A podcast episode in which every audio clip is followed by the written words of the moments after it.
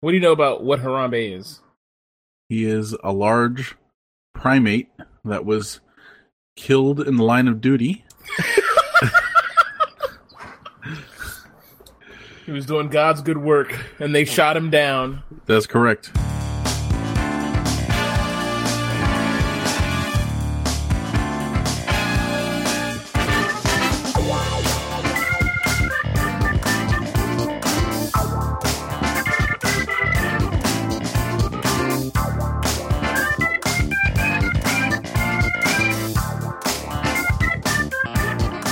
Hey everyone, welcome back to the IO Panel Podcast. Yay! Yay! Cheers from the audience. F- whoop! Ra- Mike, raise the roof. Ra- he's raising the roof. In the yeah, it's really weird. Uh, episode seventy-two. I'll be your host this week. My name's Evan, as always. Uh, with me are the illustrious co-hosts, Mike. How you doing? What up? And James. How are What's you? up? Very good, very good. Is the roof sufficiently raised? Sufficiently. Excellent. Not Any- satisfactorily, but sufficiently. It's not up to code, but it is sufficient. It'll do. Good enough Dude. for government work, as they say. Some, you know how uh, in the fine print there's like tricky words sometimes. So in the the tricky words. those tricky words, You mean English? mul- multi-syllabic words. Uh huh. No, like uh, in architecture, for instance, if you're if you're building a house, um, you can say, "Oh, it- it's got a builder's grade roof." You're like, "Oh, builder's grade. Oh, they know what they're doing. That's a good roof." What does that mean? What it really means is the minimum spec for the roof to pass inspection. Oh That's builder's grade. So it's fucking like cardboard and you know shellac. That's it. You know, it's like it's okay. It's technically all right. I thought the shellac were uh, were a people indigenous. The shellac. You're missing a consonant there, my friend. We are the shellac. Pretty much. But yeah, you know those confusing those confusing word builder's grade. Be on the lookout for that. And did you did you do you know that because of your father? I think so, but I can't be 100% sure. I may have seen that information somewhere else. Although, since he does own and operate a construction company, it is likely that I also heard it from him. Okay. See, I Evan's have to go examine my timelines, you know. Evan's mm-hmm. father employs a man named Harold Shellyak. That's correct. Classic Harold. That's right. Anything to uh, report from this past week? Anything you guys got into, got out of, legal trouble, fatherhood, whatnot? Mm, saw some good TV. Saw, saw some, some- saw some good titties. Oh, That's what I thought he was going to say. Jesus. uh, no, none of that. Um, no, I s- saw some good TV myself. That was really it. What did you see, James? Don't don't keep us in suspense. Sorry, I know that was like a leading thing. I was like, saw some TV. Now take me there.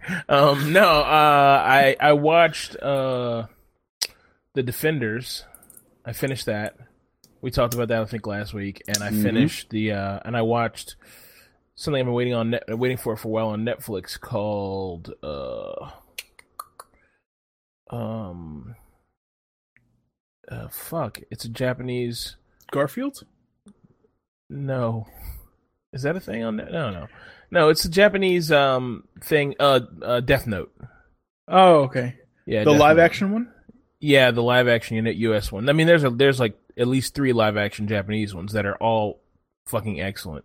Oh, I didn't know. Um but the Hmm. live action US one it, it was it's different.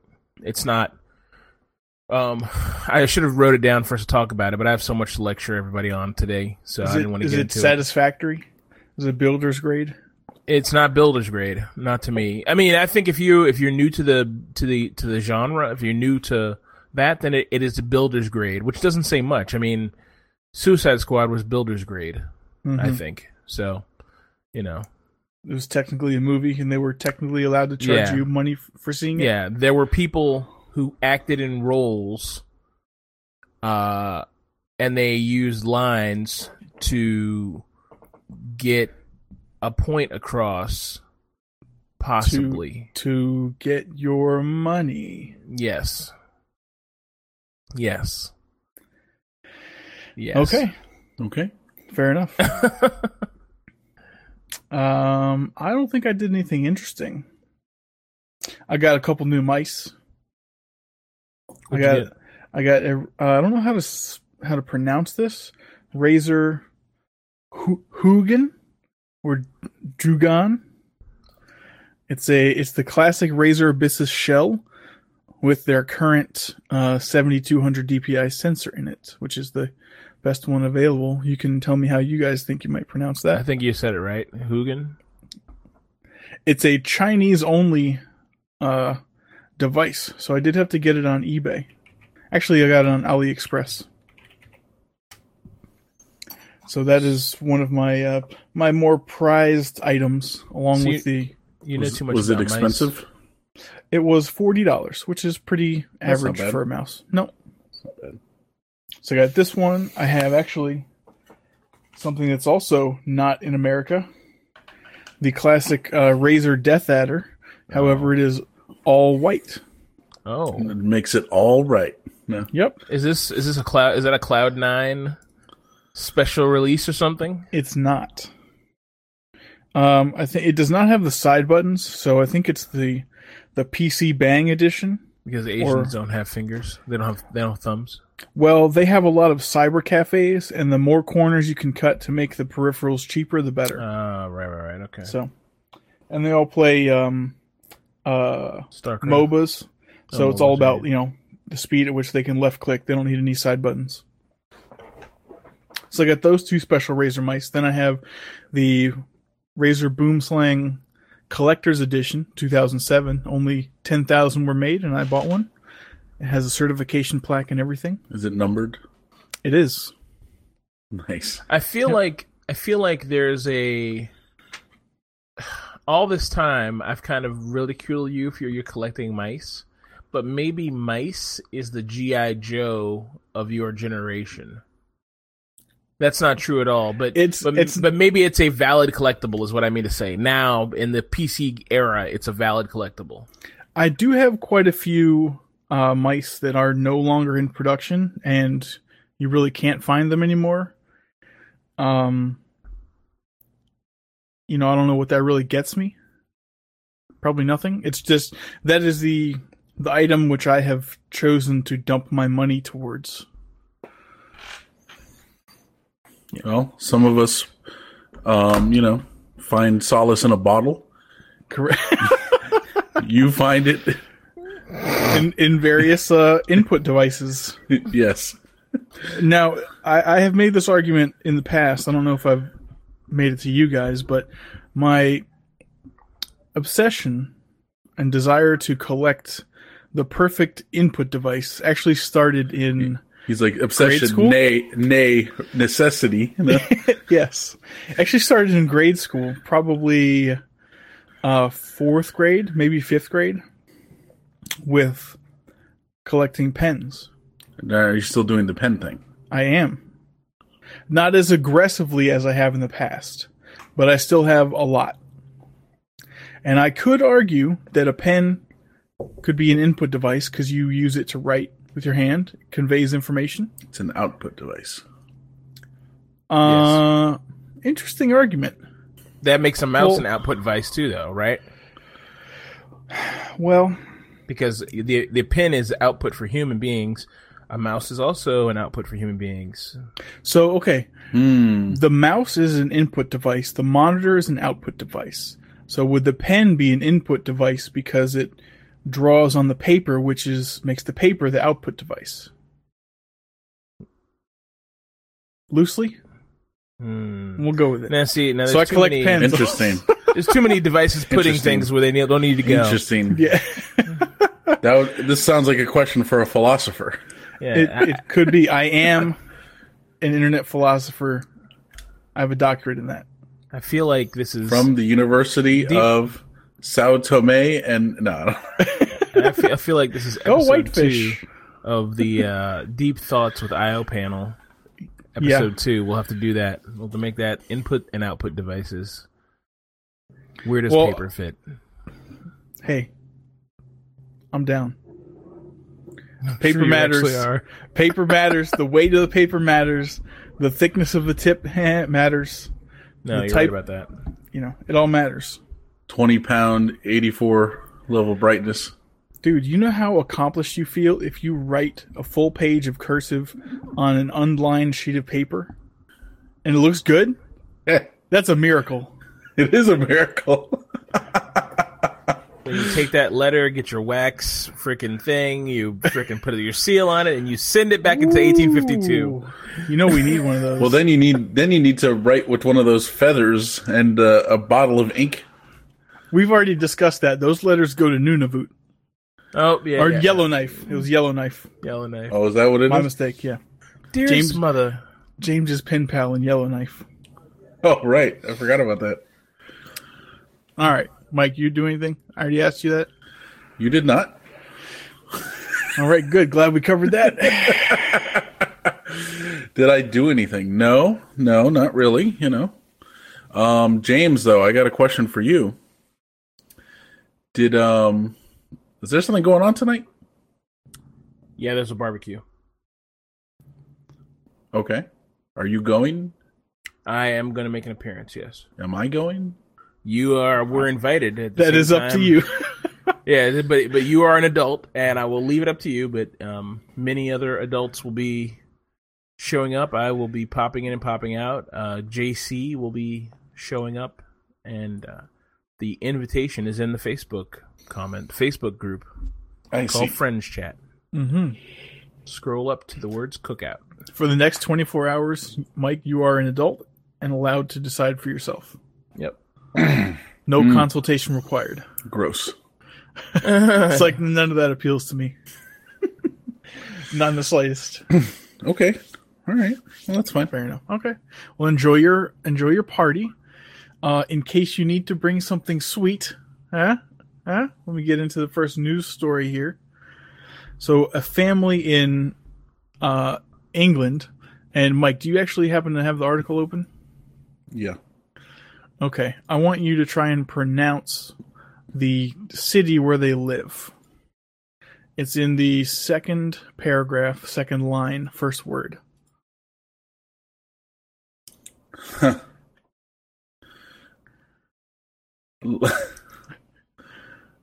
It's spelled L E I C E S T E R S H I R E. Leicestershire. Worcestershire sauce. Yeah, exactly. It's pronounced Leicestershire. Leicestershire. Yeah. So It's not what it says, but okay. hey, it's English. Don't fight. Mm-hmm. so a family that wishes to remain anonymous has put in an insurance claim. Um, their attic is full of bees and honey. So apparently they didn't know about this until the honey became so plentiful that it started leaking down through the light fixtures on their ceiling. Now, by by the grace of God, their insurance company is covering this much as if it were a flood of water, and said actually, it's quite common for uh, bee infestations in attics for some of these older homes because people don't get up in those crawl spaces very often. Um, the home is from the 18th century, so it's a couple hundred years old, at least. Well, it's seventeen something, right? Mm-hmm. Wow. presumably the late half of the seven of the 18th century. So you know, could be creeping up on 300 years old. It's an old country. They got history there. That's what Eddie, Eddie Izzard says, anyways. What does he know? yeah. So that's fun. Mike, would you like an attic full of bees? I think you know the answer to that, Evan. I don't know anyone that would want an attic full of bees, although I want an attic full of honey. What if it was just like you're you're at, you have an unfinished attic full of cardboard boxes and everything, but everything's just covered in honey? Oh, It's not like nicely packed jars of honey. It's just strewn Is about. it, is, Just everywhere. strewn about, strewn about. Is there? Are there combs? there are combs. The combs are covered in honey. See, a honeycomb is apparently a delicious snack. If you like chewing on wax, yes. Count me in. I have eaten a candle before, so I'm right next to you. Um, I feel like we need to Bringing back explore the that. classics. I think we need to explore that further, Evan. I feel like that's a very old classic one there. The Eh, candle, you know. candle eating. Who hasn't eaten a candle? Who hasn't, you know, done some regrettable things in their younger days? Did you eat the wick? Uh, I don't think so. It wasn't a large candle. It's like, you know, a child's birthday candle. And it was covered in icing, and I got overzealous and just went for it. I thought it's a, it's a child's candle. it's like, what does that mean? Those aren't eating candles, boy. Jesus Christ.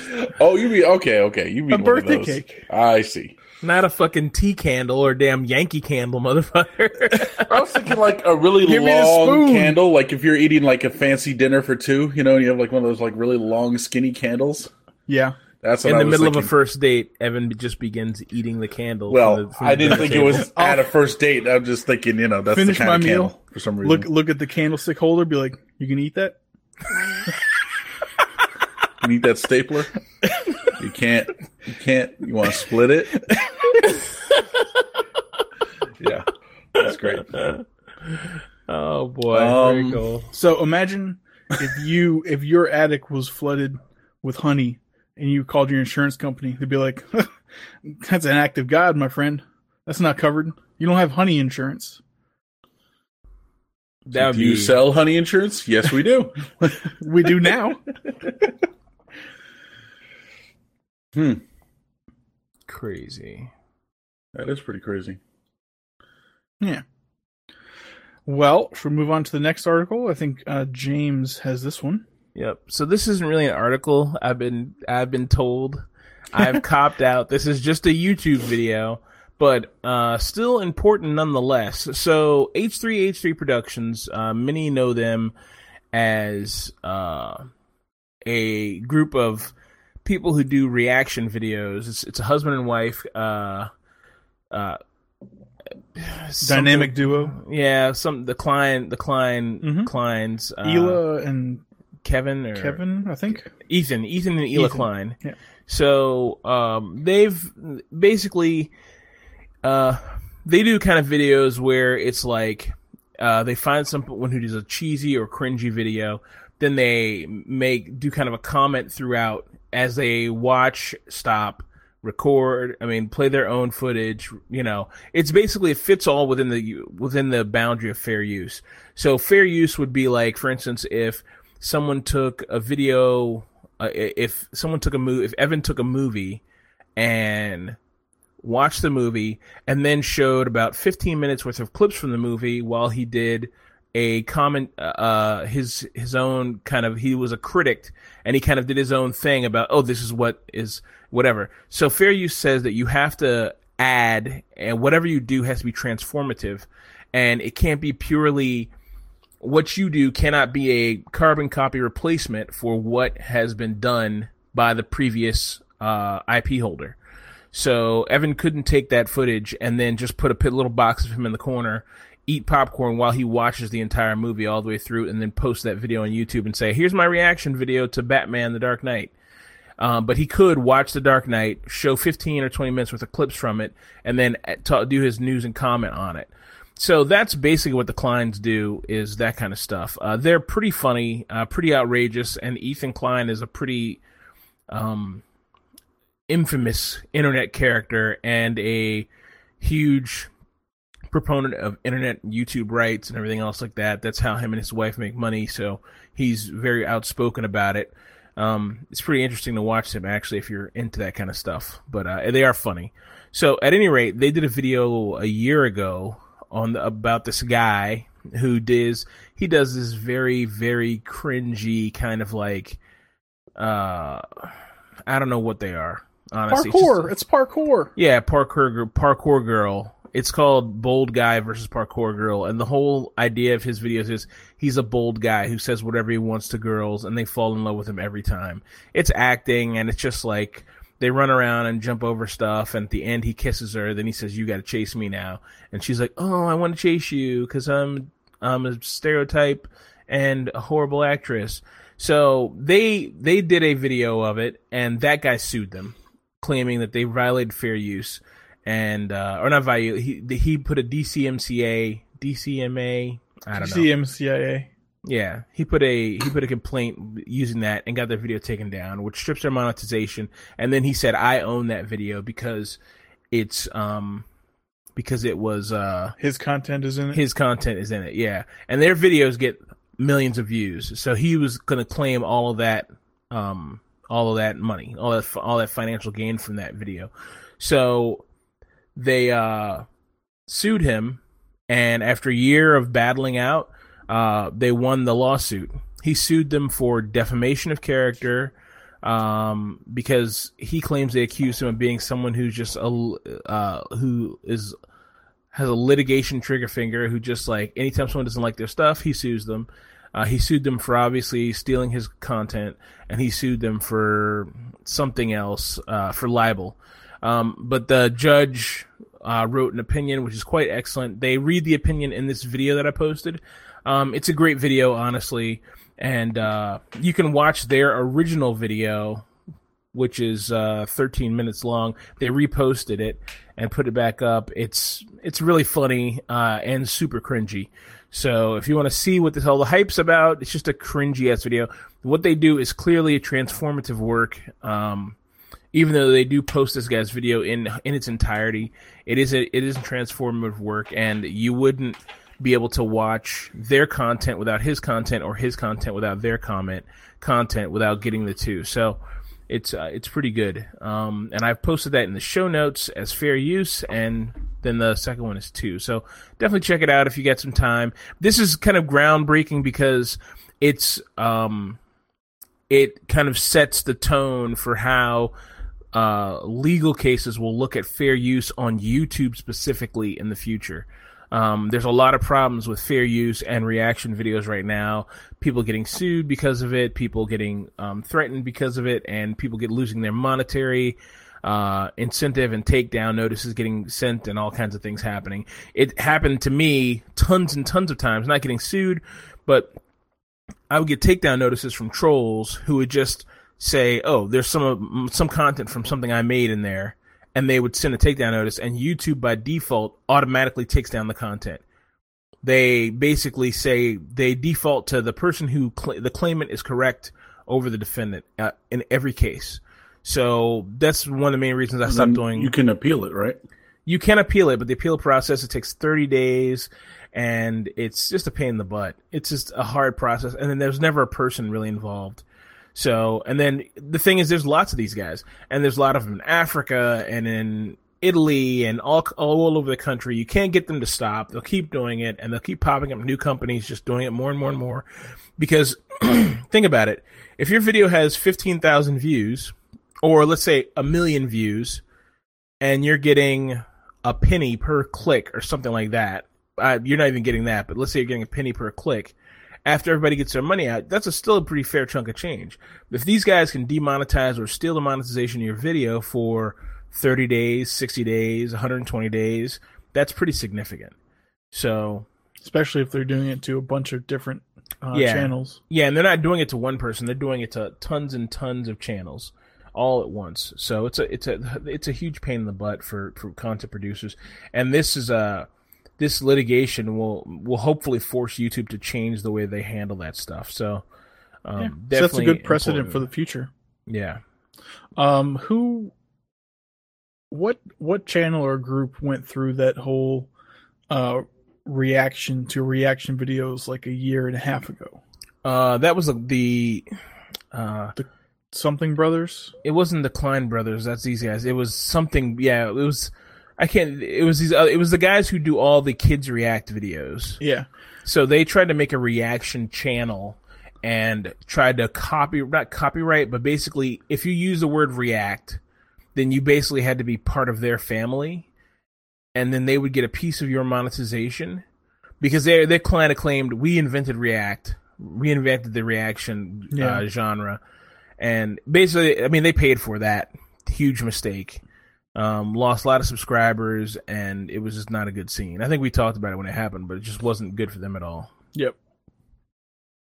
Well, cool. I'm glad this uh, came out in the favor of content creators. Yeah, absolutely. You should be able to critique and evaluate without being uh, subject to persecution. Yeah, exactly, exactly. And his his his video is so fucking cringy, dude. My God, do yourself a favor if you like cringe stuff, go watch his video. It's the fucking skeeviest thing. Well, I, for one, am glad that we finally got some closure on this matter. Speaking of closure, Mike, will you take us into the next uh, article here? Yes, sir. So, back in 19, 19 Dickety 2. Believe 1945, the USS Indi- Indianapolis was sunk by the Japanese in the Philippine Sea. Hmm. Okay, and just like a day or two before that, they had de- delivered like some of the final pieces for one of the atomic bombs Good timing. that was going to be dropped on Japan. So it was sunk, and and because its mission was so secret, it wasn't ever listed as overdue, and they weren't even able to like put out a distress call or anything. So like 800 people or something survived initially. Um, but then Were they rescued by, uh, like, Filipino pirates or something? I'm not sure who they were rescued by, but by the time they were rescued, there were only 316 of them Oh, Oh, my wow. god. from 800. The sharks And- ate well that night. And actually, yeah, it was uh, it was exposure, dehydration, drowning, and shark attacks. So My they must God. have been out there for a few days. Yep, it says four to five days. Wow. Um, and I don't know if you guys remember Jaws, but uh, this is the boat that Quint talks about that he was on. He tells them a story about how all the men went in the water. 800 go in, 300 come out. da, da, da, da, da. Oh boy. So I this is exactly that, but what he was good. talking about. That's this. Yep. So, Quint, which is Quint, who was played by good. what's The craziest father, man right? you had ever seen. He's what's his name? Father, isn't he? Um, who? fuck. The guy who was in that movie Airplane. Leslie Nielsen? No. Fuck, I can't remember. I his have no idea. Okay, anyway, continue. I'm sorry. I'll have to look it up. This is not important. Go ahead. Okay. Well, um, so yeah, so that's it. So they, so uh, the one of the people who is one of the founders of Microsoft, Paul Allen, he led a team of people, and they, I don't know why Paul Allen did that. I guess he's he's into that kind of thing. He's he loves wasting money. they don't really go into it in the article, but uh, they he led a team where they finally found the wreck of the USS Indianapolis on the bottom of the the briny deep. um, Covered in crusty crabs. pretty much, pretty much. And James, the guy you're talking about, his name is Robert Shaw. yeah. So I don't know who Yeah, he's, he's not- the he's father not- of. No, but- he's not the guy I thought. He's not the guy I thought. Yeah. Okay. Yeah. Fun fact if you're ever stranded on a deserted island and have a limited fresh water source, you can add up to one third volume of seawater and not suffer the ill effects of drinking straight seawater, which is dehydration. So you can stretch your water supply. I thought you were going to tell us that urine is sterile and okay to drink. It is not sterile, but not, uh, you know, you could drink it. Don't. Speaking of the Rhine, what's this next article about? Nazis Rhine. Uh, you know. Right. So this is uh, this is an article I just came across I think yesterday, and I was like, "What?" It's about Taylor Swift and how she has become a Nazi idol. Who saw that coming? Uh, not me. Well, I don't. I don't think too much about Nazis and You know, it their, was only their nonsense. So, it was only a matter of time, Mike. so here, uh, the guy who who's the the main guy at the Daily Stormer, he wrote, "Firstly, Taylor Swift is a pure Aryan goddess, like something out of classical Greek poetry, Athena reborn." This says that's the most important thing. It is, and this is what else he writes. It is also an established fact. Okay, so it's an established fact, guys, that Taylor Swift is secretly a Nazi, and and is simply waiting for the time when Donald Trump makes it safe for her to come out and announce her Aryan agenda to the world. In the form of CD. In the form of a hit pop single. Yeah, I, I don't, I don't understand. Probably she will be be- betrothed to Trump's son, and they will be crowned American royalty. The- I thought child marriage was illegal. It's actually not Evan. I'm glad you brought that up. Um, it's not. no, It's just frowned upon. Why are you glad we brought it up, Michael? Are you trying to tell us something? oh, I've recently become aware that that's an issue in America: What? child marriage. Is, that a it an issue in mainstream America or like uh the Mormon part of America? Uh, well, I don't know about Mormon part of Like- America. That's like certainly you- possible. They kind of do it because the federal government doesn't want to offend people, and they kind of keep to their own re- religious practices. Or are you saying that child marriage is okay as long as all the parents are cool? I'm not saying that, but that's what the law is saying. Okay. In most states, someone as young as I'll say 12 can get married as Mhm. long as the parents sign off on it. Okay. The parents and a judge, I think, is usually what it is. Do you happen to know what the uh, minimum age of emancipation is? I do not. I think it's 14. It could be 15. That means like you don't want to be under your parents' Yeah. boot. You're you're an adult before you're an adult. I see. But all parties have to agree. I see. Yeah. Well, there you go. Fun facts, Interesting. everyone. Interesting. That's weird. Yep. So uh, that, I thank you for reminding me, Evan. I'm gonna. I'm not gonna talk about it now, but we'll. Uh, I'll. I'll uh, make a note. We'll to definitely myself talk more about child marriage in the future. for one reason or another. yes. Didn't you? Didn't you uh, send me something like, that was almost say- that? I said I sent you a Craigslist article. Is that what you're talking about? Yes. fucking the Craigslist post. She was like, uh, "I'm a Japanese student, and I want you to impregnate me so I can take back your your white purebred male baby to Japan. You don't have to be the father, so come on over." oh, it's great. Yeah. It's like, uh, what? Seems sketchy, but can I risk missing out on this opportunity? mm-hmm. Exactly. So anyway, all right. So com- coming back to this, so this is quite the article.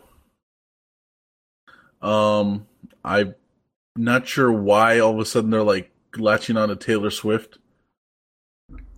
Well, she's very she's- popular. And she's she's she's like one of the few artists who is like super whi- she's she's she's white. She's as white as they come. And definitely not jewish or something like that you know? She's you an Aryan about it- goddess. no but if you think about it there's not a lot of artists out there who aren't of some other race or mixed race or have some dealings with uh, one of the mud people as they say. Some dealings. I mean, Uh, yeah, like the Kardashians are married to all kinds of black people and Jews and everything else, and Kardashians aren't white, are they? Katy Perry. Uh, depends on what you think white is. They're definitely Kate- not white. Katy Perry, I don't know. She seems too feminist. Hmm. You know, Taylor Swift seems like she didn't have opinion on that stuff either way. She just seems like well, she, she, just did just win her lawsuit. Yeah, but I mean that's you know I don't think I think that's it's not. I think Katy Perry seems more overtly feminist. I think She's that's more overtly a woman. I guess Than, yeah. No, kidding. Meaning I- she has larger breasts. Yeah, you see her in blonde hair, she could get it. Yeah, it's good. She could get it. Yeah, Eh, she looks like Miley Cyrus. but you know what? That takes me You back to? Miley, and Miley could get it too. Yeah, absolutely. so there you go. Yeah, I don't know what Mike's, She- what's she's a something's wrong with pioneer. Mike. Everybody. yeah. anyway, they they all could get it, white, black, or otherwise. Um, and how dare Oh. you Nazis? I think you own Taylor Swift. Taylor Swift is owned by Taylor Swift. By Taylor Swift Incorporated LLC. Yeah, that's right. Yeah, and and the good people at uh, Capitol Records. Um, Yeah. no, I'm kidding. I don't know, or whatever, her, whatever her label is. No. So yeah, I just thought that was odd, you know, but whatever. Mm-hmm. More more crazy bullshit. I mean, if you think about it, right? Nazis gotta like music. They gotta have the they Nazis gotta don't have a have favorite. to like anything. No, but they they but they're Hitler was a fan of music. He was a man of the arts. Yeah, yeah, he was an artist. But but listen, if you think about it, I've thought artist about, of I've, death. I've puzzled about this. I've puzzled about this for a long time. Okay, Nazis gotta like music. They gotta like food. They gotta have a favorite thing. Okay, they gotta have a they gotta have a favorite car. The choice So, of you so know it's what almost is- like they're people.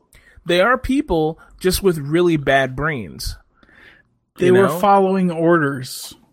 Yeah, they're following their orders. So you know, what would Yeah, you say if, if you found out Nazis loved Colman Colman's brand mustard?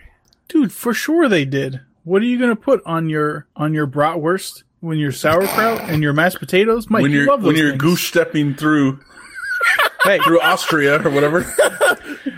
As you The go step to Austria, have Colman's mustard, the Führer's mustard, I'm pretty sure the Nazis. flavor. I'm I'm pretty sure.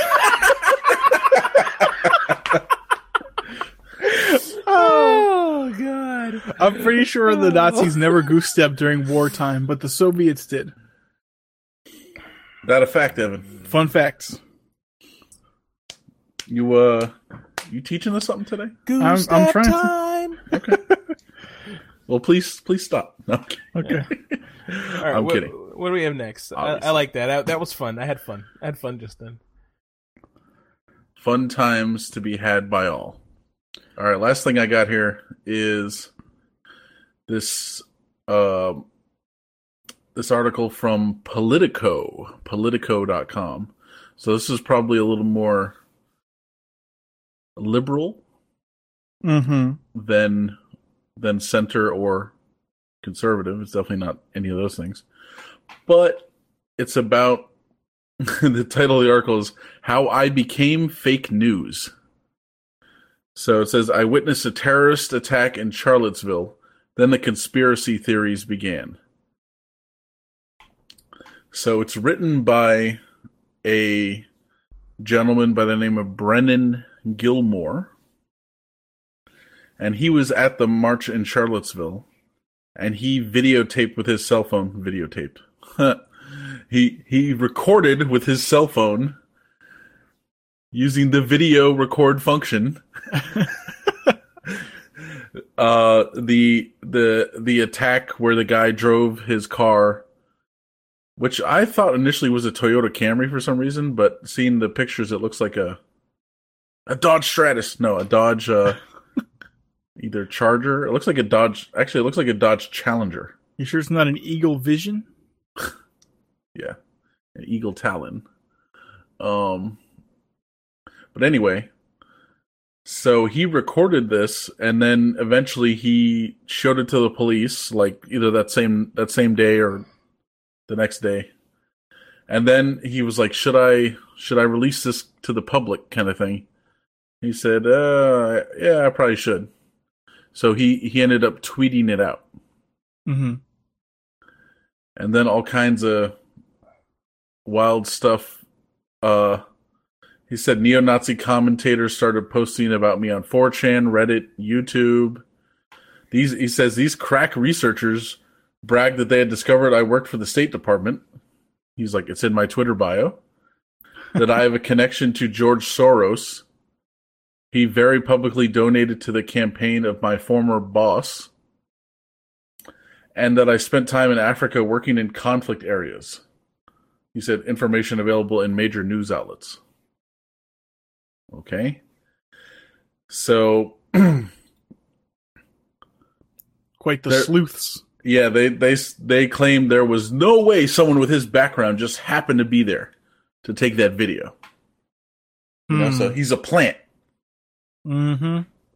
People always want to turn something into fucking some some um uh what do they call them black flag, false flag False flag. operations. Yeah. Tower Always wanna do- seven.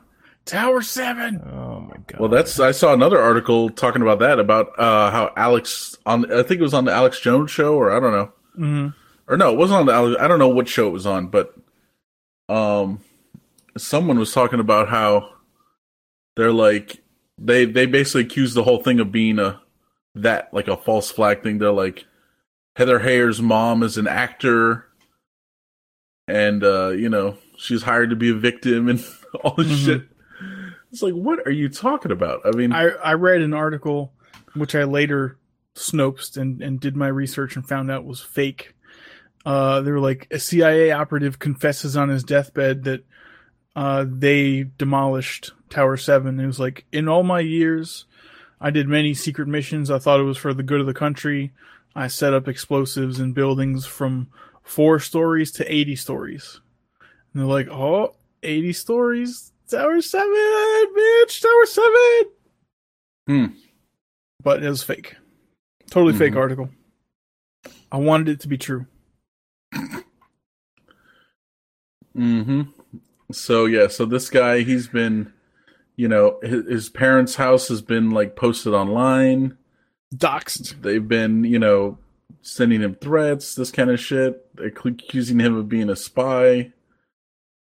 It says, uh, "God has a special place for you, Gilmore. You are a lying communist Nazi, and fuck you, cuck." That C word. Jesus. I love it. I'm telling you, we gotta take cuck back. Yeah, that's a great word. I love it.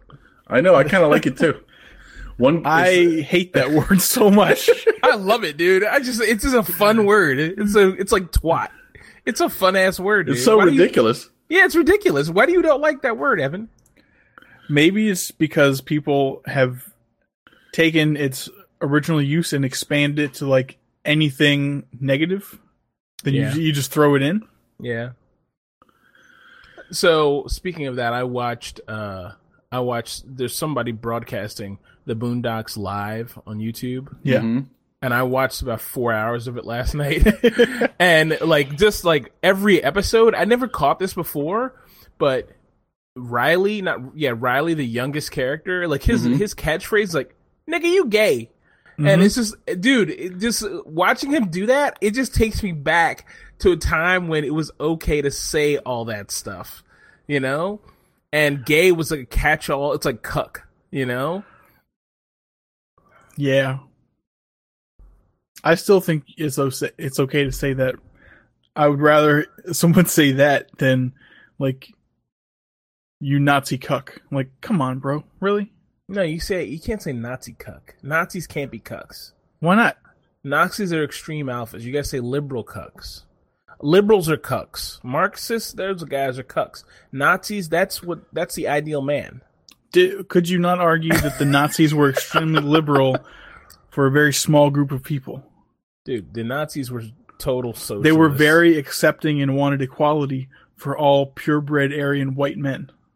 Yes. okay. So you just got to So- narrow your focus, James. Yeah. So regardless of what all I just said, Nazis aren't the ideal men. They are totally cucks. okay. Uh, and they're cucks in the sense that they like to watch other men fuck their wives because they're weak and pathetic. How That's are you going to breed an entire world full of pure blood children without sharing partners. Ugh. It's a necessity. That's fine.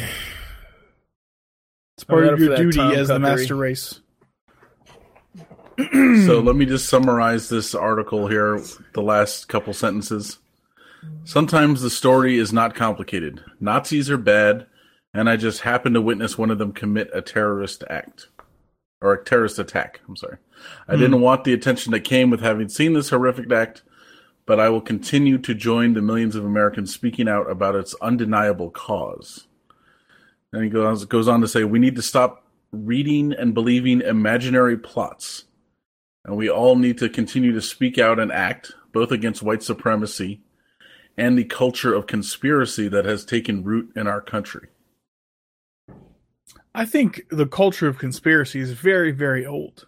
It's been there forever, yeah. I mean, the whole like witch hunts and everything, and Spanish Inquisition. You know, go back way, way long ago. You know, if there's anything that you didn't really understand or knew the facts about, you just came up with a theory. Yeah, Mhm. and that theory soon soon became truth in your mind. It solidified into into undeniable truth. Yep. Then you tell all the crazy people in town, it turns into that game of telephone where, you know, the end message is not at all what you what you said in the first place. Right. But Right. Well, we got to do what we can. Yep. Uh, the best thing we can do is clear things up. Ha ha ha. Oh my. Moving on to uh, some stranger danger. I, I, I put this in here because it was kind of fitting, I guess. Not necessarily. It's not really like cybersecurity, but privacy invasion kind of stuff.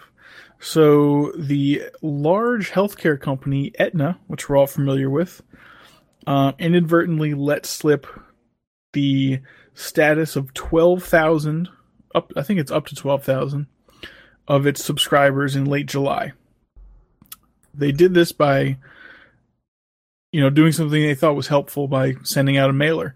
However we're all familiar with those envelopes with the sort of clear window on it displays your name address all that kind of stuff. However this window was quite large and in the first paragraph um, Aetna recommended various options to its customers for obtaining HIV medication. Um, sort of outing them without, you know, their permission, obviously. I don't know anyone who would say, yeah, sure, just put it in there, whatever. Um, so the letters went out to residents of New York, New Jersey, California, Ohio, Washington, D.C., uh, Pennsylvania, Georgia, and one or two other states, I believe. Um, they, you know, profusely apologized to all their their uh, their customers. You know, is a huge breach of uh, trust and information. They're investigating. Legal teams are all over it. You know, um, I don't know what else to say. That kind of shit happens, unfortunately. But James, you're our medical um, underwriter expert. Is this a HIPAA violation? Definitely, without Hmm. a doubt. What happens with that? Is it just like a legal case, or I are don't know what there federal consequences? but I know this is definitely a HIPAA violation. hmm Without a doubt, I have no idea about that, but I, I know that this is. I mean, they'll probably they might get fined or something, but you know, I mean, what are they gonna do? They're gonna lock somebody up? Come on, this is the government. They're like, this They're has gonna- caused irreparable damage to your to our clients. They're gonna slap them with a five hundred thousand dollar fine, you know, and then that'll be the end of it, or some shit like that, Yeah, you know. And unless everyone was- will forget about it in a week. yeah. Is is I know the, I will. is the list on the dark web or something? Like, can I go Google who, see who has fucking HIV? Mm, no, Yeah, so whatever. and probably very. I mean, very few people, I think, would have noticed because somewhere in the article they say, you know, friends and family who who saw this message in someone's mail, you know, were were very worried. So either you got people reading your mail, or maybe you're on vacation and your neighbor brings it in and they're just too curious to not look. Um, but it's not like every letter was delivered to the wrong address or something. Yeah, so it's fine. fucked up, but you know. Yeah. now the made- mailman knows you have AIDS He knew you had AIDS anyway. he he gave him or to you. HIV. Yeah. Excuse me. You gotta stick it to the man, right, James? That's right. Ooh. Is that a only- gay? Is that a gay HIV joke? It is. Ugh.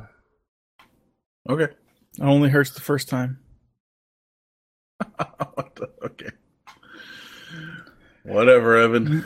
Moving on. Who's got this next one? Fighting the machines. I do. It's about an Apple device, so it's got to be Michael. Prepared to be bored to tears. It's gotta folks. be. Let me let me mute and deafen myself for the next three minutes. There we go. So, with uh, the release of iOS 11, which hasn't been released yet, but should be soon, uh, they're gonna add a feature to the OS that allows you to disable Touch ID with just a. I mean, you can disable it now, but this this lets you disable it quickly by just tapping a button a couple times. How's that like? So first of all, Touch ID is the fingerprint, Fingerprint. scanner to unlock, right? Yes.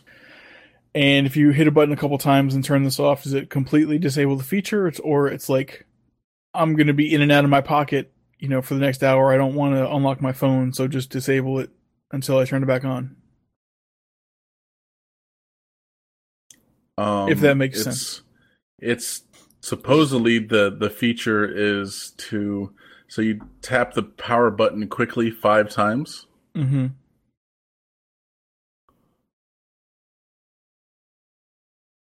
but it will um so you tap the button the power button five times and it'll disable touch id and the whole the whole reasoning behind this so right now if the cops arrest you and they want to unlock their phone your phone they could just hold your thumb up to it or whatever Hmm. but they can't forcibly make you tell the passcode okay.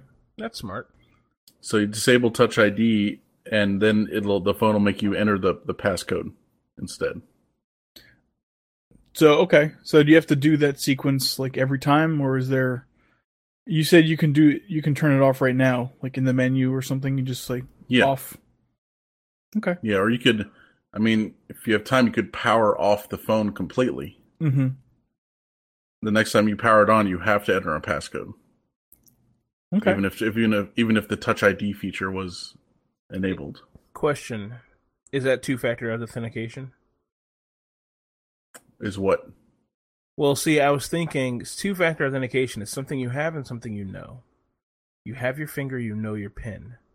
So is that two-factor authentication? Or for two-factor Mm. authentication, would it have to be like your fingerprint and we page a passcode to your pager and you enter that passcode into the phone? Well, if you're just using The Touch latter. ID, if you're just using Touch ID, that's single factor. No, we're talking about if you use Touch ID and a code and a PIN. You can't. But they both do the same thing. You can't.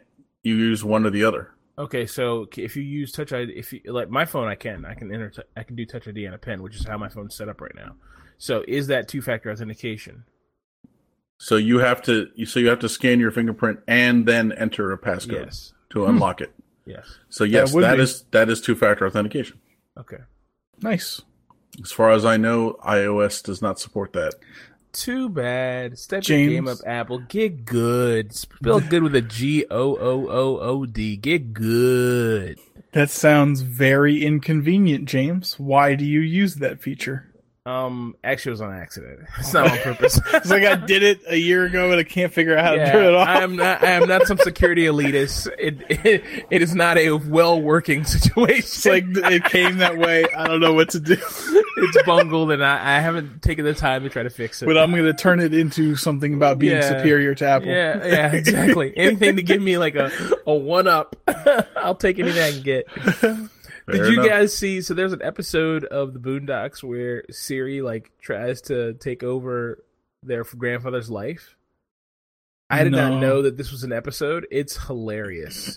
like Siri is like stalking him, and she hacks into the Android phone. She's like, she's like, Robert, you didn't think I couldn't hack into your piece of shit Android phone, you know? and she spends half the movie working from his Android phone, and it's like, what the hell?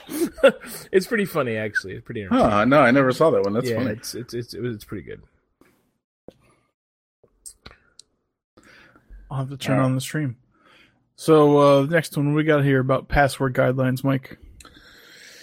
Yeah, so, So- the First of all, please clarify the phrase mea culpa. I was about to say that. I was about to say that. Please. Do. I've I have heard it quite a few times. Me too. I And feel that I should know what it is, but I cannot explain it. yeah, I don't either. well, I'm I gonna admit believe that I it, don't it means either I'm sorry or forgive me, which is almost the same thing. So- Okay. is what language is that? Is that? Ooh, does it mean- Does it mean it's my fault?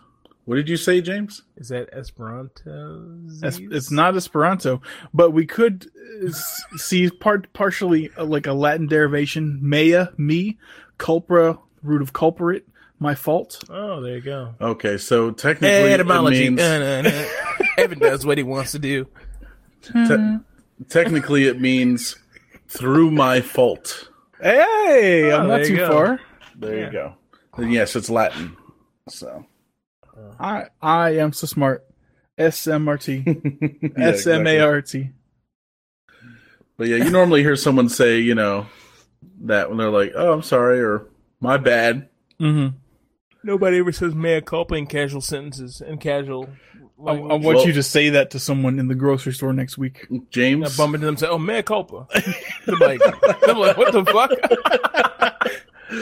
well, James, if you uh, hung out with a higher quality of folk, then maybe they would say it. hmm I'll, I'll hang out with you. So you know, there, Go down to your local There it is. to your local uh, That's a start.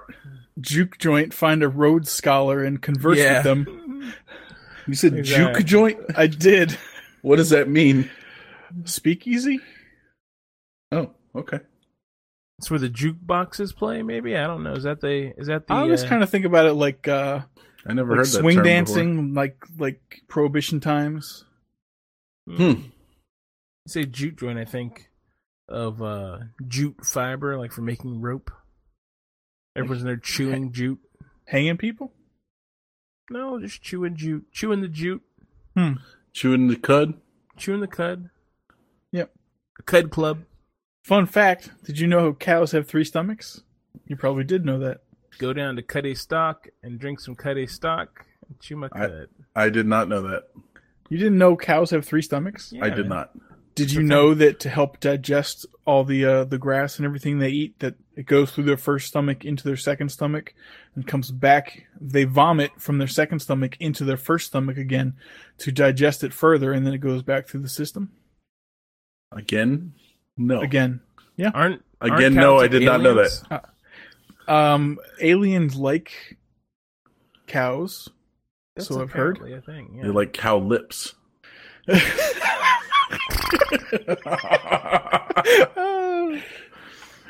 okay, let's back. Let's talk about some passwords. What are we doing here? Uh, and dogs have two stomachs. Just so, just so we're on the same page here. I don't believe that. Okay. You don't have to believe it. My beliefs do not require you to. anyway, Do you know? Hey, do you want to know another fun fact about dogs? I don't. Please come. no, no, back. this is a good one. This is a good one. So you know, dogs they go to vets and they have surgeries and everything. Of course, they have they need some blood sometimes. Did you know that greyhounds are just about a universal blood donor? There's a couple of breeds that won't accept them, but greyhounds are universal blood donors for dogs. Oh, that's interesting. That is interesting. It's like I'm looking it up right now. No, I'm not. Okay. So passwords, they're all wrong. So the initial recommendations from NIST back in like 2000 or 2001. Oh, I'm sorry, 2003. Um, it was written by someone named, of all things, Bill Burr, who worked at NIST. And he recommended many of the rules we have now special characters, capitals, numbers, he also added the recommendation that they be updated regularly. So, you know, expires every 90 days or every 60 days, whatever. Mhm. And that's it. So that's the document that everyone's been using for password policy, right? Or at least basing it off of that. But now, so the guy is 72 years old. He's retired. And he says, much of what I did, I now regret. Like, I never thought anyone would listen to me. So NIST is currently overhauling the guidelines, and they've just been finalized. Uh, one of the recommendations is that IT departments should only force a password change when there's been some kind of security be- breach.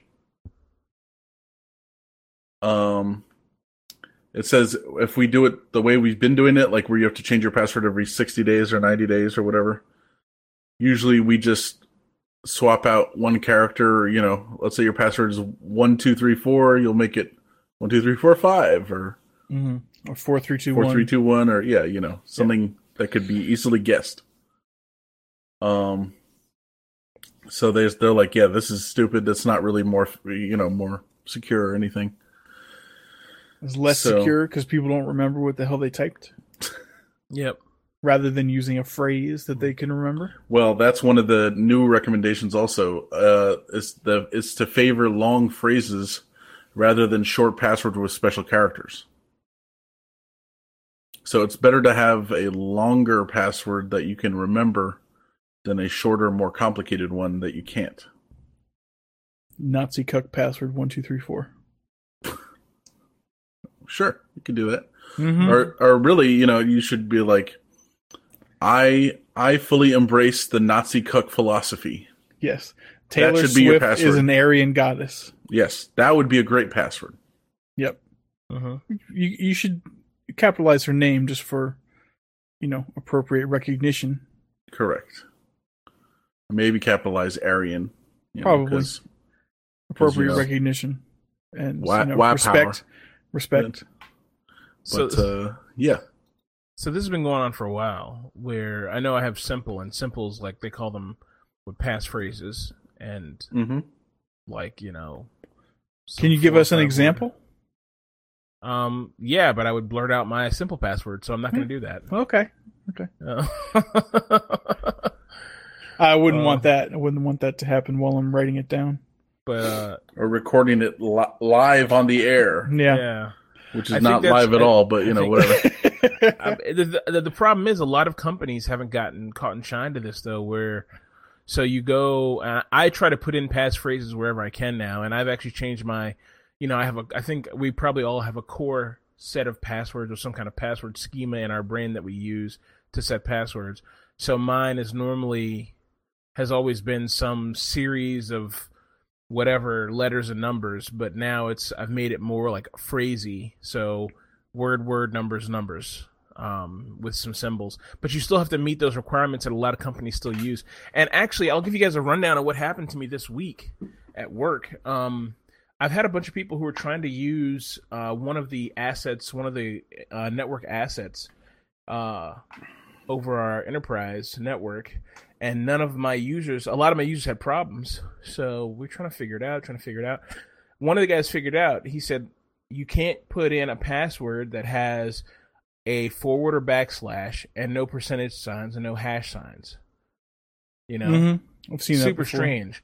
Then there was another one where it's like oh you can put in, in a password of any length but if you use peoplesoft it only takes 15 characters Yep. so there's a lot of problems with passwords now, and I've been saying this for a long time. Somebody needs to make a, a general hardened, like companies that come out with a general hardened framework for passwords, and then let that framework generate have have like a a uh, OAuth style API for companies to use, so that this tool can do a LastPass type password generation to a site.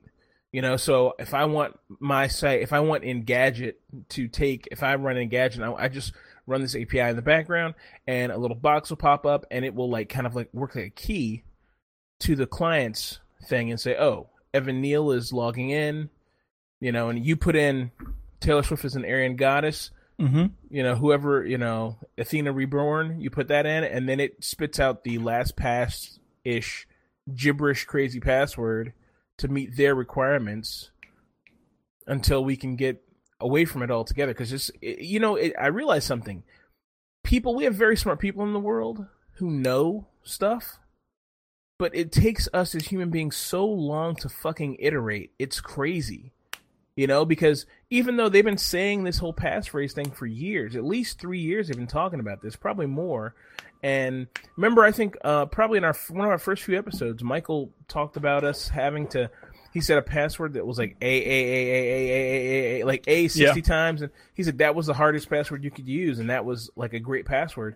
And so we've known that for years, but how many years will it be when you can log into Facebook like that, or log into a blog like that, or something? You know? That's true. And the other thing that's that's weird is like like you just said, PeopleSoft will only take a password up to 15 characters long. Yeah. Why? You know, It's- that's It's it's a, it's some dumb. And I was talking to the developers about that very same thing in my office, and they said more than likely in some line of code, someone's written in there, password can't be more than fifteen characters. I can't figure out why. Talk to Jake, and then no one ever talked to Jake, and they just entered that code into production. You Yeah. know, and they say that they say they, that when they go back and look at code, they find a lot of stuff like that in code where developers were like they couldn't figure out a problem, but they were just like, okay, just keep it moving. It's like, well, Hmm. it works. Yeah, it well works right enough. now. Yeah, exactly. It meets the minimum requirements, so let's just keep it moving. I mean, if if they're doing they're processing passwords correctly, like you know, using they're hashing it, salting it, whatever, you know, all they're that kind of crap, then they there shouldn't matter what password length it is, you know. And that's probably why um people trying to use that uh, appliance where like you can't use percent or slash or hashtag because maybe it stores it in like plain text and tries to interpret it as like a commented out line or a break in the password or Yeah, something. it's interpreting those and it's can't it can't uh, parse them right or something. That's fucking scary. Yeah, So so, that's- that's so that like both those years things old? are doing something wrong. both those systems. So both of those things are supposed to be using. uh Both of these things are are using um, LDAP to get their passwords from their password authentication from AD from AD. That's what they're supposed to be both doing. They're supposed to be both blah blah blah blah blah. blah. mea culpa. Mea, mea culpa. Yeah, they're supposed to be both getting their passwords from AD. So if you're I don't sorry, know. God will forgive you. Yeah. so anyway, good times. Well, well, good luck with that. So, thank you for the password recommendations. I hope they implement them federally soon. I don't really have a problem with changing mine, but you know, sometimes it's annoying that I what I would really like them to do is get rid of that rule like where you can't use your previous 26 passwords. hmm That gets annoying. Yes. Well, yeah, they'll they'll get rid of that too eventually. I mean, because there'll be no reason for you to change your password that often anyway. You know. Yeah. Or they'll keep it in there, but you'll only change your password once every three years or something because it won't matter. Yep, every time you get a new uh smart card. right. So um, there's one other thing. I'll just mention this really quick before we move on. Uh, Steve Gibson, who runs grc.com, he makes you know SpinRite. That's the Mhm. only thing he actually sells currently. Everything else on his site is available for, for free. So he has little utilities and stuff. Never10. Um, right. You're right. Yeah, I forgot about that. Yeah. Um, but one of the things he um, he's working on developing right now is a replacement for passwords called Squirrel. yep. It's Squirrel. S Q R L. and so it's going to use QR codes. Squirrel. Um, but it's going to have a, you know, a client. So you're going to download and install a piece of software on your computer. But you know, there'll also be iOS, Windows, Mac, Linux, blah, you know, everything. And it'll be a much better way to authenticate. Um, How- I don't. I don't have a good ex- explanation of it right now. I mean, yeah, you can scan it with your phone, or it'll just do it on the screen. You know, So you put your phone up to the webcam so the NSA can take a nice good look at it. no, no, no, nothing to do with your webcam. So. Mm-hmm. Um, and then if they're in your computer already, then you're fucked. But Yeah. but um, basically, I'm not sure exactly how it works. I mean, he he has an episode of Security Now where he describes the whole thing, but it's going to end up where the the thing you're authenticating against doesn't have a secret. So right now, it has your password, hopefully in a hashed form hmm but it does have that, right? Like they keep that on their end. And so you authenticate, you give them the secret, and then they compare it against the secret they have and say, okay, yep, this is the guy. Um, and that's how we have all these password breaches, you know, databases of passwords get leaked and blah, blah, blah, and all this stuff. Yeah. So with this new system, A, there won't be any passwords to remember, and B, there'll be nothing the the website or application or whatever you're trying to log into won't keep the won't have a secret to keep, so they won't have a secret to divulge if they get hacked. I wonder how quickly this could be adopted. Yeah, I don't know. Like Um, for all the good that SpinRite does, it's probably in the toolkit of any data forensics worker, but I bet a lot of people don't know about it. So Yeah. I wonder how long it would Probably. take for people to become aware of Squirrel, assuming it's like a huge success. It's a computer. It's a highly advanced computer thing. It'll take 20 years for it to get around completely. That's the thing. Like I was saying, it takes forever to iterate. You know, SpinRite's amazing. Nobody knows about it. You know, Yeah. nobody uses that. He ain't a millionaire off SpinRite. I can guarantee you that. You know, it's a great tool, no doubt. And this squirrel thing will be cool too. But you know, if you use fucking AD or have some website or you're using several VPNs or any number of different tools, you know, the thing is passwords completely have to be rethought.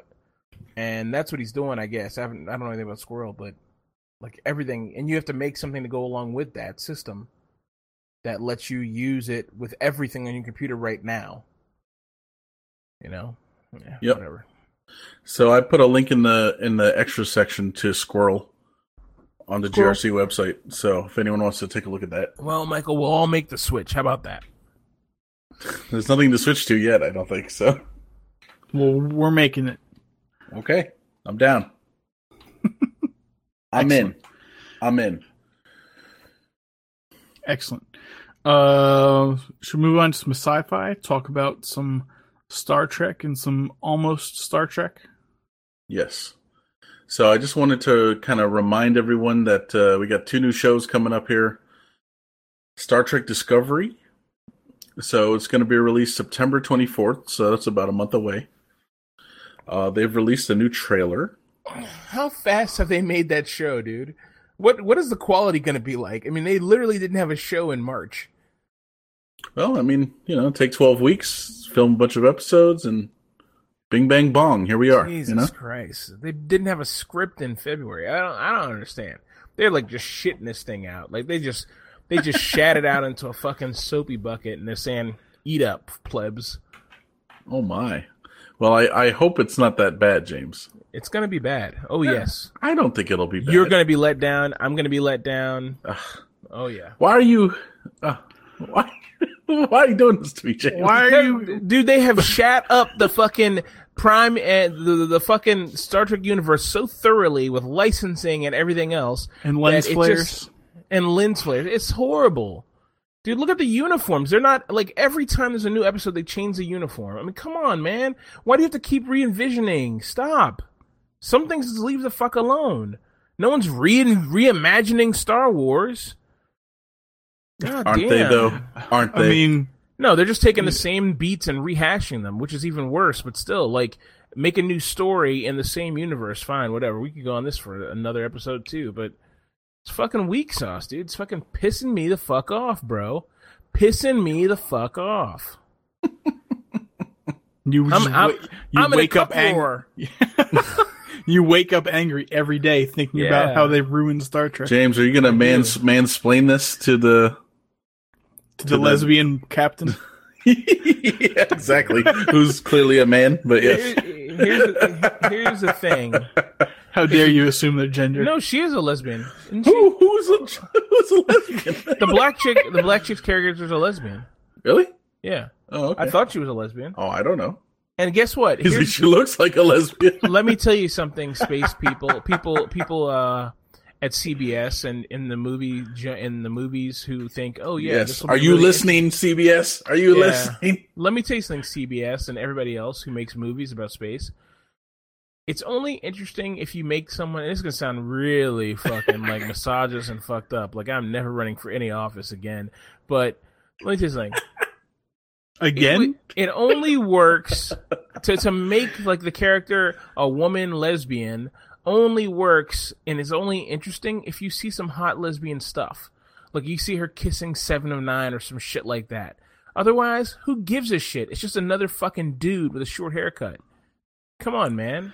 Well, since you mentioned that, the Basically, article you Mike rob her of all the things that make her an interesting woman. She's not a she's not a woman I could possibly dream about boning because she's a lesbian. She's not like what what to her what about her says I should be interested in her. You know. Otherwise, give me a fucking Kirk guy. I hate to say that. That sounds misogynistic and fucked Ah. up. But just give me a fucking Maybe dude maybe that she has behind. depth, James. Maybe We'll she's see. a person. We'll see. The only woman on that show who had depth was fucking Janeway and Tasha Yar. Otherwise, the rest of them fucking sucked. Okay, they have not put a fucking good female character in a Star Trek series in in years. Hmm. Hmm. Seven of Nine, great set of tits. That's all she was, and a wooden Yeah. personality. It's fucking horrible. Even Data, who was a literal android, was better at better at acting than her. Emote. Yeah. But Lana Torres was not bad.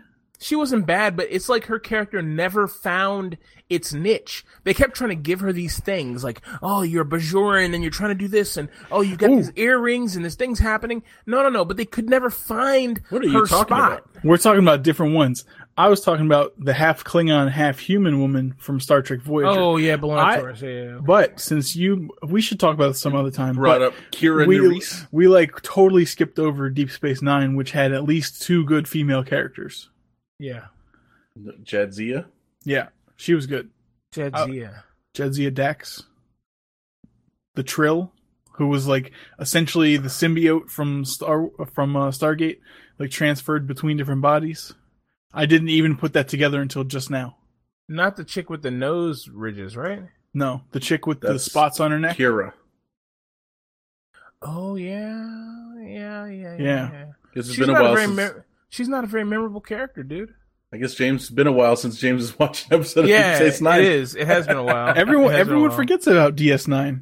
I, that's my next binge session. DS9 is not terrible. It's not Although the last the last couple seasons, I started getting kind of sick of it. I'm not I'm not sure why, but they were doing too much. There were too many people involved in the fight.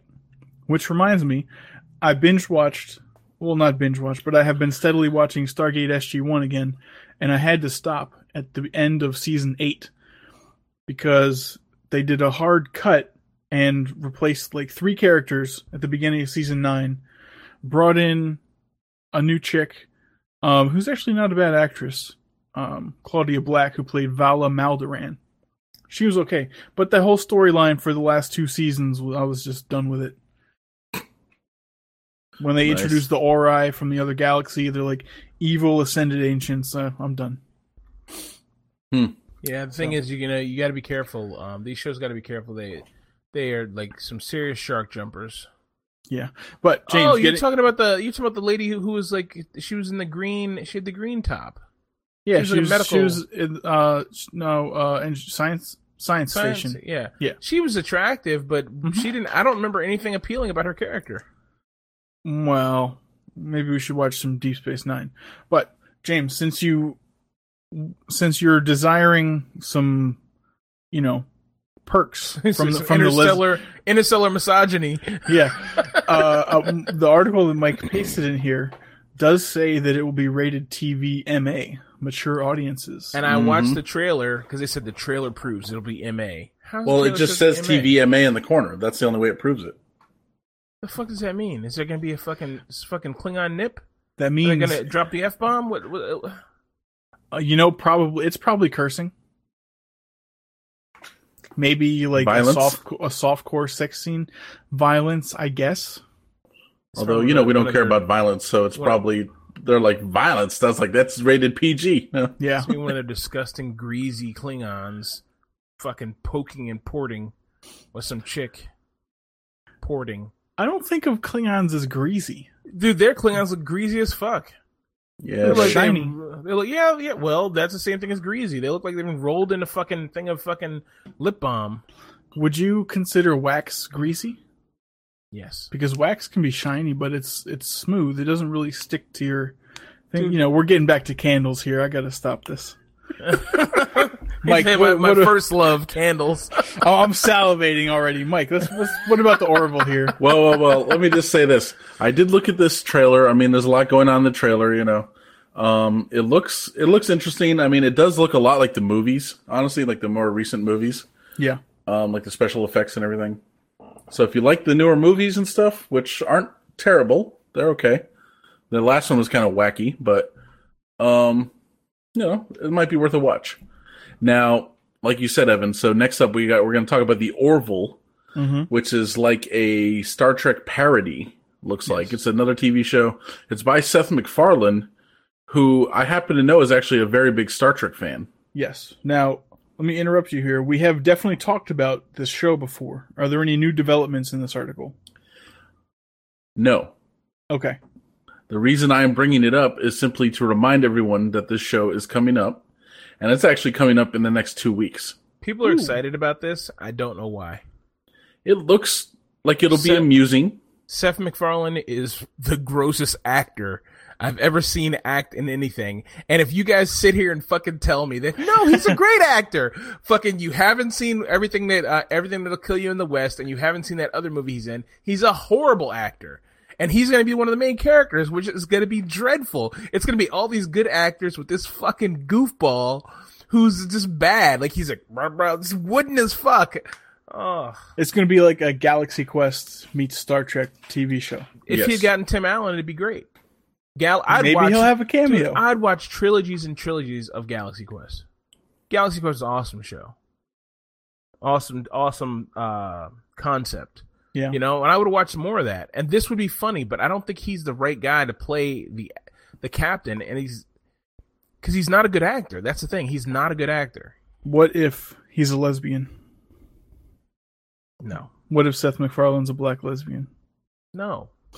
So Okay. I was watching an episode of Family Guy last night, and uh, Bonnie finally had the baby, right? Susie Swanson. Mm-hmm. and uh you know this is the one where Pete where uh, Peter takes Stewie to the gym and he gets all buff with steroids Okay. and uh yeah he's like yeah this is so Stewie doesn't get beat up by that by that lesbo Susie Swanson again they're like how do you know she's a lesbian he's like sh- he says short haircut stubby legs doesn't respond to my advances Oh god. so that's what I was gonna say to James. I was like, "Oh, is that how you know what's her name is a lesbian?" yeah.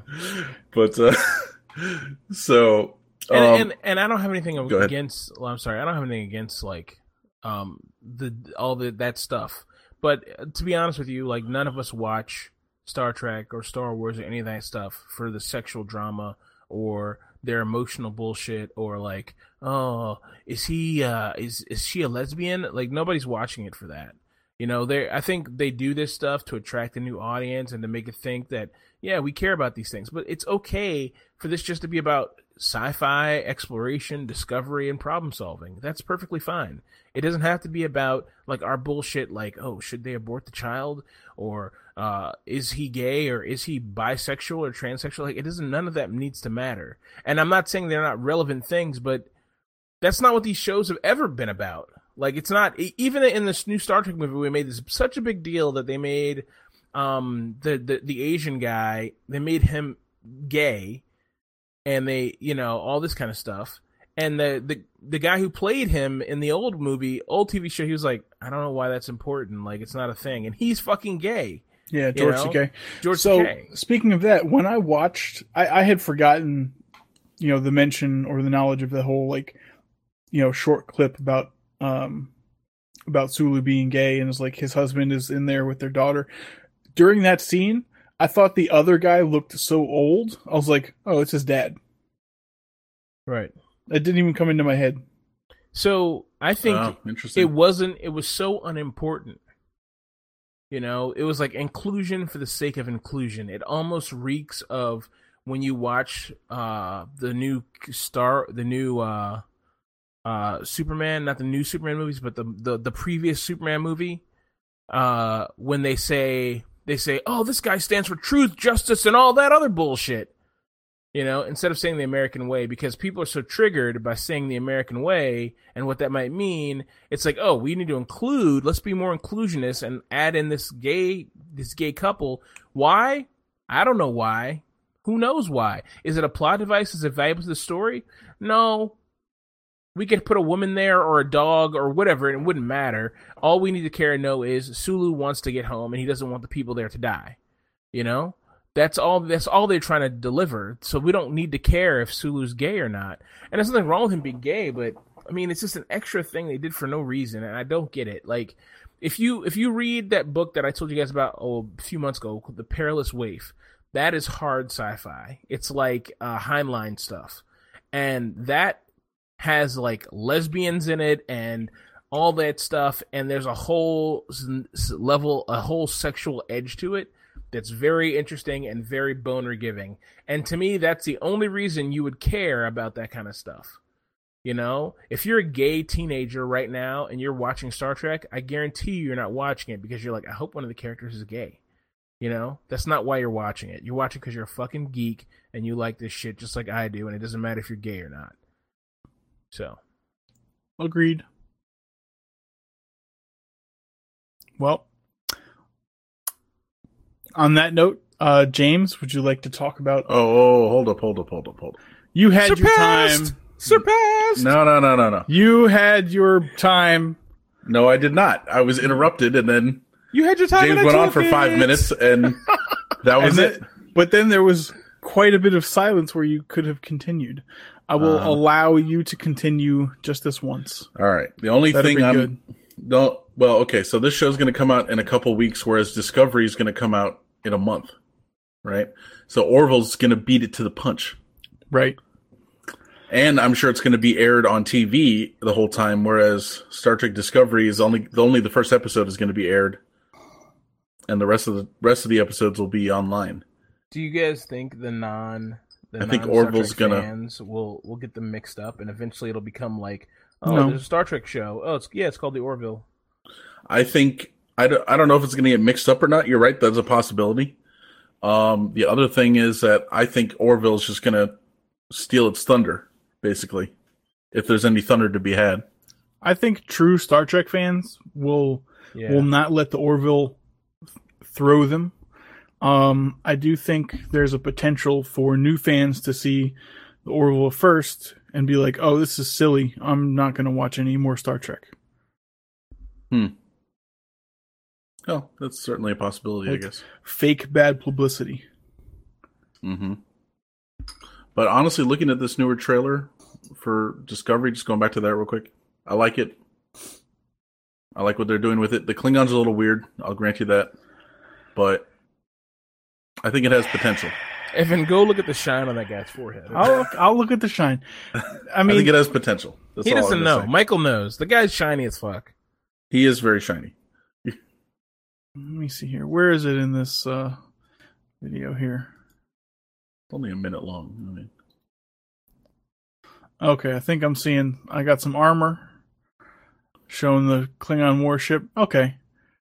Well, it definitely looks like he's covered in shoe polish, which is fine. So, I mean, I mean, some people like to It- be covered in shoe polish. I mean, it's a, that's their It- thing.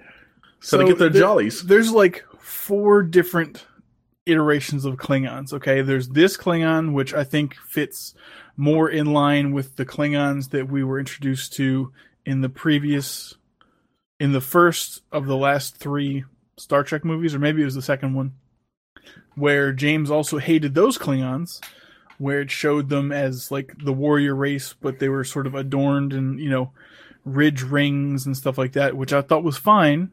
Wait, which Klingons? The ones from the more, It's more the recent second- Star Trek movies. With It's Chris the one Pine. with it's the one with Khan. yeah, So it's the second one, right? when when they go to get Khan back, but they land on the Klingon moon, and they have like a that was a firefight. Oh yeah, okay. I know, I know you hated them, but then there's the next generation, and you know the the classic. I'll I'll call them classic. that's the ones Gowron. Yeah, Gowron, Worf, um, Kern, uh, you know all them. But then in the Star Trek, the original series, the Klingons looked like normal people pretty much, but they had you know the mustache and beard, and that was explained in an episode of the Next Generation. Worf said there was like you know, a great genetic debacle among his people at some time in the past. So there's like four iterations of Klingons. I'm okay with all of them except the original ones that looked like humans. The, the Oh. original ones look like a bad uh um Flash Gordon, the merciless Ming the merciless. Yeah. They all look like Merc- Ming the merciless Yeah. to me. They're like ho ho ho. Yeah. They all look like that to me. It's funny to watch those guys actually. Yeah. Like that I can write off because it's the seventies or whatever. But the rest of it, I'm like, uh, just pick one flavor and just do that. Like you don't have to be like we're trying Oh, to go for the guy? Emmy and fucking whatever now. We didn't have any visual effects budget.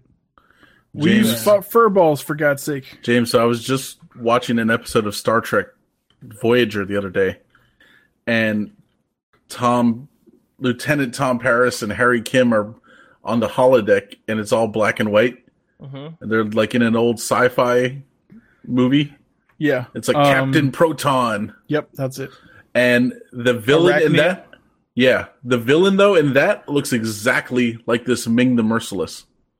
Mm-hmm.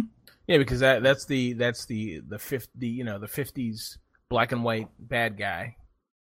Mm-hmm. Except here he's in color as Ming the Merciless. Yeah. From uh, I Well- guess it's Flash Gordon, right? Yeah. Yep. So, so yeah, that's funny. All we'll right. see. But yeah, definite uh, presence of shoe polish there. So, speaking of boot polish, James, you want to talk about some uh, PlayerUnknown's Battlegrounds? Yeah, I'm gonna whiz through this because I got a lot of things in this in the game game theory section.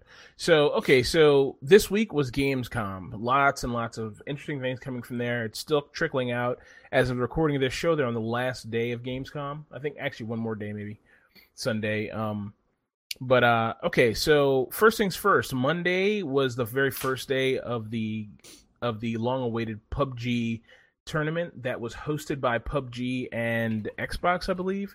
They invited a bunch of streamers and all kinds of people out to play the game, and it was uh, a lot of the top tier guys came out to play, and it was quite a debacle. Um, PUBG, if you play PUBG, it is definitely a stream worthy game. It is definitely a tournament worthy game, and it's only a matter of time before they get the tournament stuff, tournament, tournament stuff right. But the first one, the solo tourney, was really really bad. Um, it took roughly like four or five seconds for them to flip between player to player. So if I'm shooting at Evan and Evan is getting shot at by Mike, um, or Evan, I'm shooting at Evan and Evan's shooting at me, and we're hiding behind a tree and a rock across a field or something, and Michael's on a boat, you know, on the other side of the map. They would look at me. Then the way, the only way for them to flip across would be to flip directly across to Michael, and they would go to Michael, so they'd go to this guy on the boat, and then the the commentators who would say who are watching the the logs and everything, they'd be like, "Oh my god, he's he, they're in the firefight. Oh, but it's getting close. He, he's the," and they'd say, "Flip, flip, flip," and they'd flip, and it takes them four seconds to flip. By the time they flip over, they would have missed the content. There'd be some guy just looting, you know. So that was a big problem. A lot of that. Uh, rumor has it they got one or two kills on the entire hundred man battle. They only Mhm. were able to feature one or two firefights, um, one or two, one or two kills. Well, um, the guy who won, uh, Evermore, he won because he was able. He got stuck on some in some rocks. Um, mind you, this game's still at early access, so he got stuck in some rocks, and he had enough bandages and stuff. He killed four people, got stuck in the rocks, and he had enough bandages and stuff to survive outside of the gas, outside of the in the, outside the play area, long enough for everyone else to die you know, and that's how he won. So people are like, "That's really cheap. That's a cheap way to win." Um, but he got a ton of points for it because the player unknowns people did not make the game. The game's not about K- kill death ratios. The game's always been about tactics and being sound tactically. Mm. So they're more Last man standing. Yes, exactly. It's a last man standing game, not about how many people you kill. Kills don't even matter. So um, he got the most points and he won that tournament. Um, they did a really piss poor job. He won that. He won the first two games. Um, they didn't do a good job of following him the second game, but I think this is all going to be fixed. I think next year they'll bring somebody in who helps them build a story because I feel like if you want to make something people want to watch, you've got to build a story out of the winners and the losers. You know, uh, and I don't think they did a good job of that this time, but they're going to get there. So that was really interesting, exciting. I can't wait to see more of that um, and see the, some more of the footage from the squad tournaments today. It's happening now if it isn't already finished, and uh, we'll find out more about that. Did you see they were um, talking about introducing a new map? Yes, I did the desert map, the desert uh, urban map. Half, it's like no a quarter the size of the regular map, Yeah, but it's um, it's all like high rise apartment buildings Yeah. or something. So that's Yeah. gonna be a clusterfuck.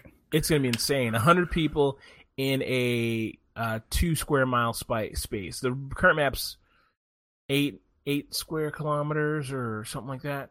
This is going to be a two square kilometer space, and it's going to be fucking insane. Uh, some of the buildings are eight stories high. Some of the buildings are two stories high. Roads, cars everywhere. It's just going to be a mess. Um, the my only question is, some some people were saying they probably won't have all of the floors accessible. So I don't know if that's the case or not. We'll see. Um, it might be it might just be the rooftops and then the first two or three floors or something like that. They have not done that in the game currently. In the game right now, you can access all all spaces in a building. You know, there's no closed off areas, and I hope they continue that mantra and just let it be up to the players. You know, thing. It'd just be a lot of floor to floor searching for the last man. I can think of a couple ways that would play out. If they want to restrict the floors, maybe they'll have you know a bunch of stairways going up either side in the in the center of the building, but you know some of the doors will be collapsed from damage or something, and you can't actually get through to the floor. Maybe that's one way. But then if you get up to a higher level, um, you can jump through windows. So like if you jump out of a window, but sort of hug the outer wall of the building, if you can jump into one of those inaccessible floors and like hide there until everyone kills each other. Oh, that'd be something. Yeah, that's interesting. Yeah, absolutely. I mean, th- th- there's lots of ways to play this game, honestly, and that's why I love PlayerUnknown. Uh, definitely worth checking out um, if you haven't checked it out. I know you watch your streams, and Mm-hmm. um, but if you guys are listening and you want to play a fun, fast, easy game that you can get in and out of literally in a matter of minutes, like I played three games before the show started, before we recorded the show today. Um, I got in three squad games and got up to 17th on my last game. So um, uh, let's move on to Stream Honkers. So there's um there's a group there's a group of guys who decided they were going to figure out how to uh, stream snipe the successful streamers. So stream sniping is when you go onto someone's stream and you see where they are, you see what level they're at, you see what uh, what server they're on, and you get into that server and you go and you start harassing them. Most time it's killing them or something using their stream to pinpoint their location and sniping them. But it can be anything from just regular harassment to killing them to interrupting their gameplay or whatever like that. So what these guys did was, and it's pretty diabolical. They had someone go into a into a into a um into a lobby where all the players are congregating. Then they would play a sound that's very specific. They would listen for that sound on the streamer's lobby, and then they would use that to say, "Oh, he's in here," and then the other people, other friends would be invited in. So when the other friends came into the game, they would come into the game, and then they would uh, no, not invited in. I don't know exactly how they would go in and they'd listen, and they keep doing that until they heard the thing. But anyway, so once they got into the game, they would get a car, and once they knew they were in the game, they would just they they could always look and see on the stream where the person was at. They'd get a car, and as soon as they got near the guy, they'd start honking, and they would just lay on the horn and drive around in circles until he'd kill them. Honestly, it's dumb. But if you watch the Stream Snipers video, which I definitely advise, it's like three minutes long and it's worth every minute of your fucking time. It is so funny. It's so funny to see these streamers get harassed and have them see them get frustrated and it's hilarious. And the thing is, what they're doing, besides being annoying, it's not really malicious and it's only meant in fun. And it's so complicated a process and hard to do because games are like I could I could log on to Battlefield Battle Unknown right now, and a game I'd be in a game right now. You know, so it's so easy to switch servers that these guys probably had a really hard time grabbing these guys. They have about six or seven videos, and they probably did this for like a, three weeks, three weeks or so.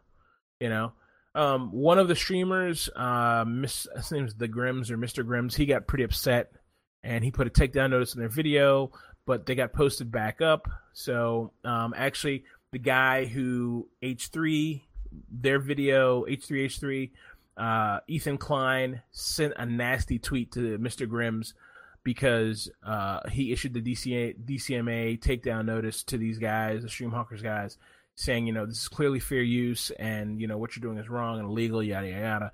Um, and it is clearly fair use. It's just a funny video. Yes, it's obnoxious, but it is very funny. So definitely worth check, checking out. If you haven't seen it, go watch it.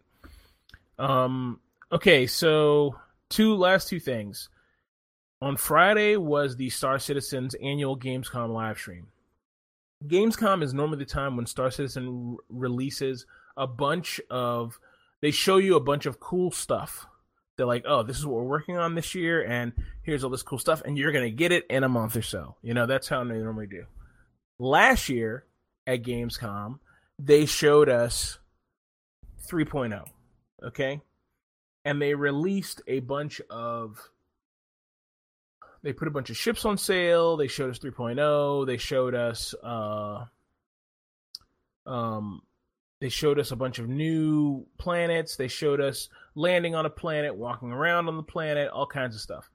And they said, this is what's coming out. Then CitizenCon came up, which is in September. And at CitizenCon, they said, here's our roadmap for 3.0. 3.0 was supposed to come back, come out to us. We're supposed to get it in November of last year.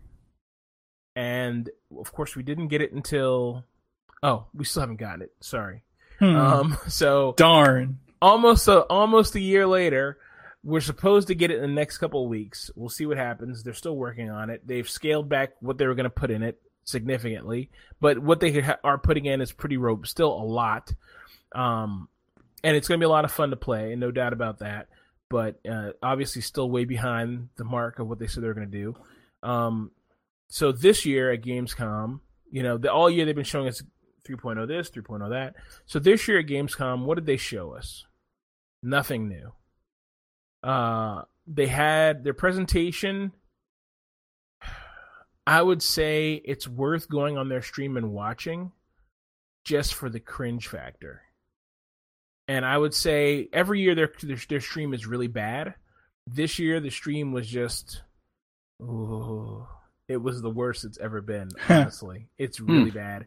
And look, here's what I'll say: I'm glad they don't spend take the player money to spend on hiring people to make their stream, like a stream director, because it's obvious they didn't put any money into this. You know, they just did it themselves. A bunch of IT people and tech people and programmers said we can we can make this happen, and they attempted it, but it's not very good. Um, they had really grand goals for what they wanted to do. The goal was they were going to have a massive multiplayer simulation where they were going to show. Um, a player using all the new stuff that's in 3.0 meeting up with his friend talking to his friend then him and his friend go off. They drive across the planet's surface to a ship. They load the car into the ship. They fly the ship to uh, a, to another planet. They land. They get the black box. They go from the black box into space. And while they're on their way up in the black box, they get attacked by other players. Um, the other players, uh, they they get away, they get rescued by another group, and then the other group gets attacked by the other players again, and they have a big space battle, and that's it. Okay. But this was basically a lot of the things we already saw, all all the things we can already do in the game. The only thing they supplemented with was a new landing zone, which we've seen tons and tons of video of. Uh, a mission giver, which we saw video of last year. They've tweaked him and changed him and added new stuff to him. Uh, and he can legitimately give you missions that affect the mobiGlas, that affect the mission, the your app, your phone, your smartphone, or whatever. Um, they, have beat some technical hurdles. Probably the coolest things to take away is uh, texture. Uh, they have a fancy word for it. Uh, it's I don't know. Basically, what it is is, let's say I'm in my ship, and I hail Evan in his ship, and I say, "Hello, Evan. Well, I can see a video represent. I can see like a webcam on Evan's ship in game turns on and shows me Evan's face, his in-game character's face, talking to me, and I see the same thing for him. So they have this technature. This I think it's streaming to texture or something like that. They have this technology that streams the seems in-game video to a texture, and it, that can be post- posted anywhere on any object. So that's pretty cool. Like that's a new dynamic on on gaming, multiplayer gaming that you never normally got. You never gotten before. Normally you could PM and stuff like that, but this gives you a non-immersion breaking um like way to see a player in the game. The other thing is voice over IP. They added that in. They said that's going to be in version 3.1 or later. Okay. The reason they added voice over IP in that takes me into my other article called "It's Time to Face the Facts." is face over IP. That's they're calling it face over IP.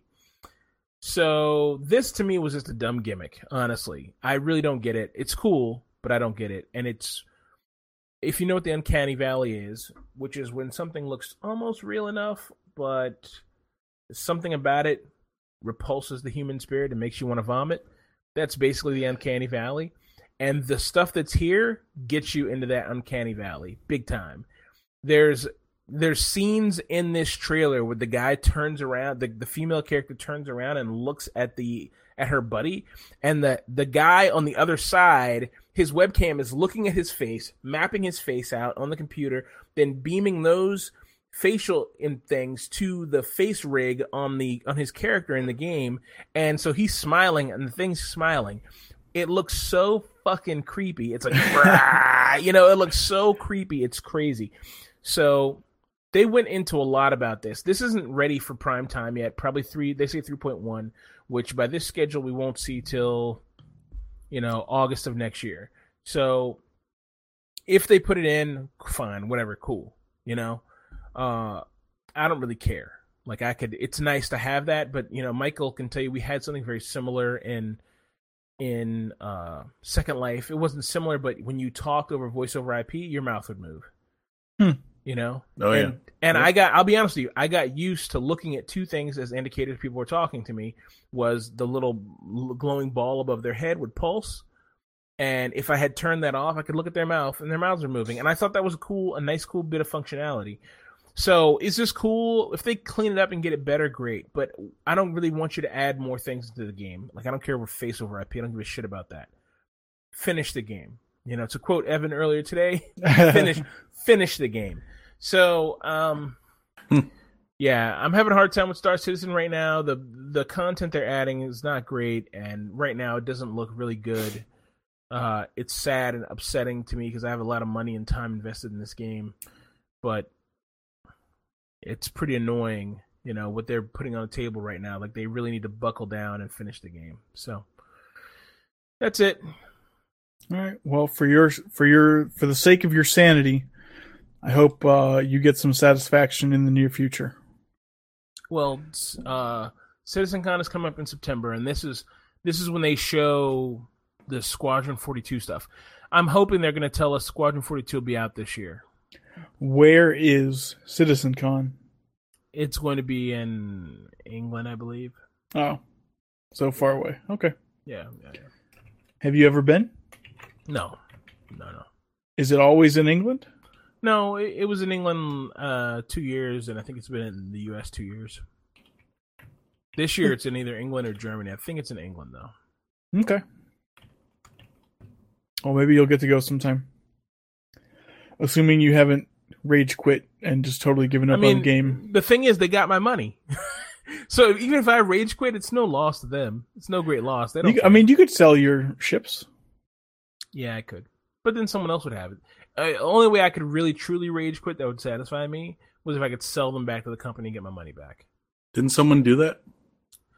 Uh, they yes, but they didn't. They Like giving refunds or something? Or they're- yeah, they would give you. They said they would give refunds if you wanted one, if you're within a certain time frame or something. hmm But I, I really don't want a refund. I mean, I want them to finish the game. That's what I want. Like this is gonna be this is the game I've been most excited about, and it literally is gonna off. It's if it, if they do even a third of what they said they'll do, it'll offer everything I've ever wanted in a game. Yeah,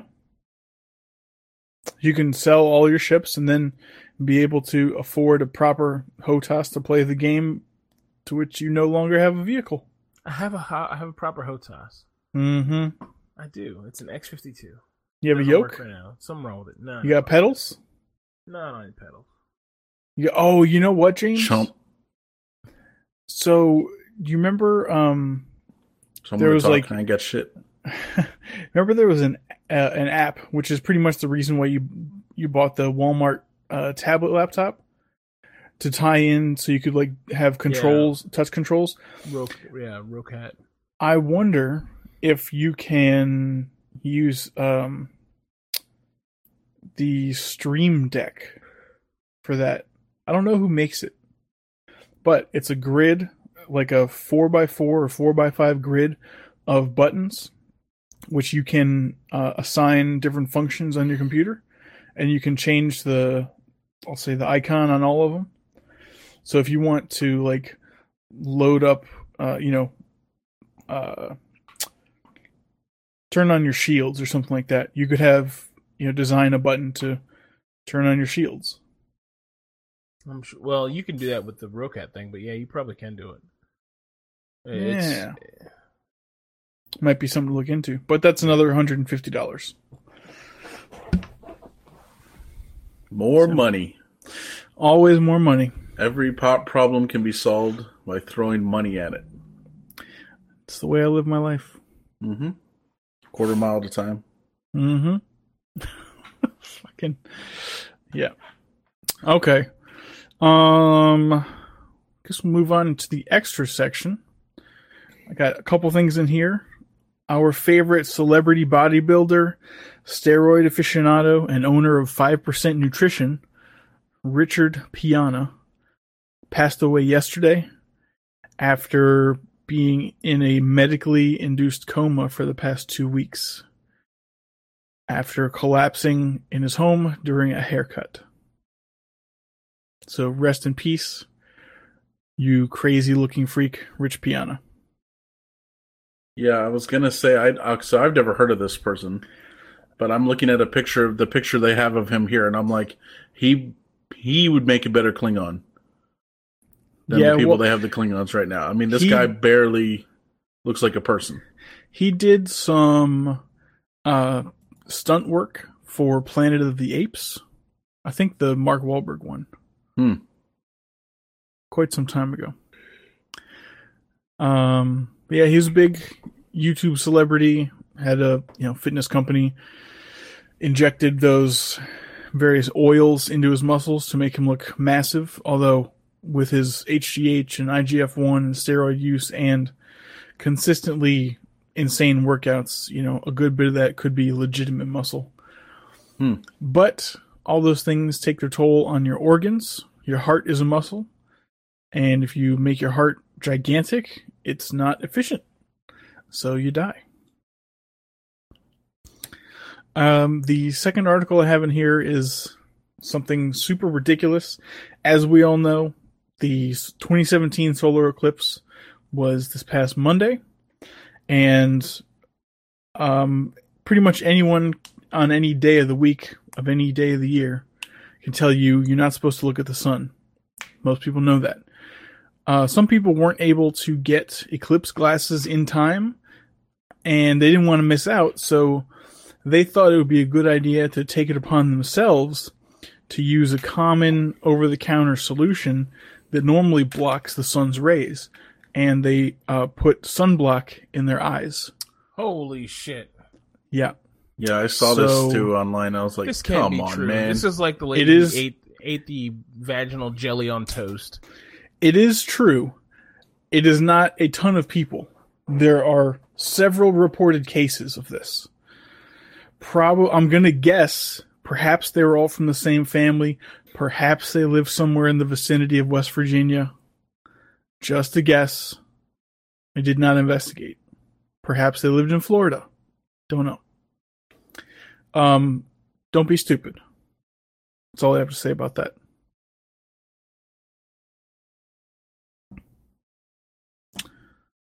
Mike, moving on to you. How ridiculous. All right. Yeah. So, speaking of ridiculous, in 2022, VW is going to be releasing an electric version of their infamous microbus. Yeah. It looks kind of cool. I kind of want one. Yeah. Uh, He's like, yes. I I will visit a dealership and take a look. Give it give it the old Evan once over. oh, okay. Well, that's fine. Kick the tires, cut the wires. Mm-hmm. Walk away after breaking a vehicle. Yeah. Yeah. So, just wanted to bring that to uh, your attention, Evan. Very good. does Please look cool. remind me again in five Is this- years. Is this a concept right here that we're looking at? It was a concept. Now it's reality. Is this, is this picture a concept photo? I believe so. Yeah, here's the thing I want to know. How come we never get a car that looks like the concept? Like like this is a cool looking thing. What we get will have all these ugly straight lines and it will look it'll be all shitty and it'll have like the the wheels won't look like that and it'll be like un, totally uncool looking. I'm sure the wheels won't look like that. I'm sure it's not going to have a square steering wheel, but body wise, I'm sure it will look very similar to that. Um, Body. there are basically like um, prototypes available for sale. We can definitely not afford them or concept cars. Yeah. Hmm. Yep. I mean, I don't mind this. I I kind of wish they would make the back windshield a little bigger. Although it's not bad. I don't know why the tires are gray, but whatever. I'll check one out. Mm-hmm. If in five years I have a a need for my growing family, Right. Well, you know, never know. it's true. Um. Okay. Next up is I put a link here. It ain't over. So someone is still collecting a pension from the Department of Veterans Affairs. That's harkens back to the Civil War. What? Mhm. So this person is actually. So what happened was a guy fought in the Civil War. When he was quite aged, Participated in a child marriage. he married someone quite young. Like, you know, maybe he was 70 and she was 20 or something like that. And I don't know if they had a child together or she already had a child. Mm-hmm. But in any case, this is that child now receiving $73 a month as a Civil War pension. That's fucking crazy. Yes. God damn, God bless America. Still paying those bills, yo. That's fucking crazy, dude. That's some good genetics. Jesus. Some longevity we should all strive for. hmm I kind of want to go look that person in the eye and just see, like, do you look old? Like, do you do you look like you're of of, of past stock? I'm sure. I'm sure they have super glaucoma. and Be like, yeah, probably. Probably. the last Civil War widow died in 2008 at the age of 93. So that would have been the same kind of thing, like someone you know who married an older gentleman when they were themselves quite young. Um. so she was ninety. She was ninety three in two thousand eight. Uh huh. So she was born in nineteen oh five. Sounds right. Or, so, well, something like that. and she okay so she could have married someone who was like super old who fought in the civil war okay Yeah. fair enough And the last person who actually fought in the Civil War died in 1956 jesus at the age of 109. Jeez. This man here was in the Civil War. Like, Jesus Christ. Can you imagine that? Can you imagine? Can you imagine standing there and being like, like, like the they're we're go off to war with Germany or some shit like that, and you're standing there looking at your fucking blue uniform. It's fucking crazy, dude. Yep. Yeah, of course, back then it wasn't that long ago, right? You know, compared to now, you know, but Yeah. still. I mean, nineteen. It was every day. 1865. we stray further from god 1865, the Civil War ended. Evan, I love that. so 1959 I see that. damn near 100 years. yeah Yeah. Wait, what? yeah so he was like a teenage soldier probably like you know 14 or something Yeah. you're like sir are you 18 yes sir okay it's good enough for me grab your blues or your grays was he was he a union or confederate Oh, we don't know. mm-hmm. It doesn't say here. The Must uh, be Confederate trying to protect the family.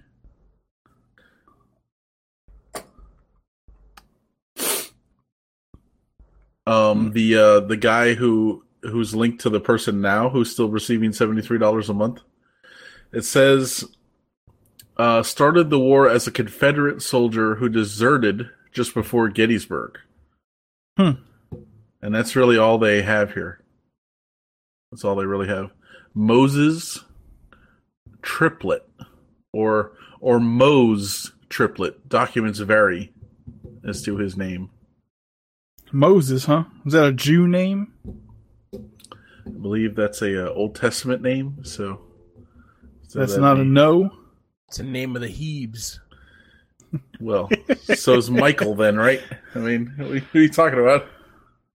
We're anyone who listens, we're not racist. We're just Michael We're having fun. means of God, a pure white God. yeah, Oh, okay. Jesus Jesus was a white man who happened to be born in Israel. to show those Hebes what's possible. If you try hard enough, if you try to, you too can be white. Reagan is up in heaven right now with white Jesus, yeah. living the good life. That's right. So Walter Awesome. Williams, Walter Washington, Walter Washington Green Williams, nineteen uh, f- November 14, 1954, December December 9th, nineteen fifty nine. Uh, American man who who said to fought in the Confederate uh, was a Confederate soldier claimed uh, to be the last surviving veteran of the Civil War. Huh. Damn. He was five years old?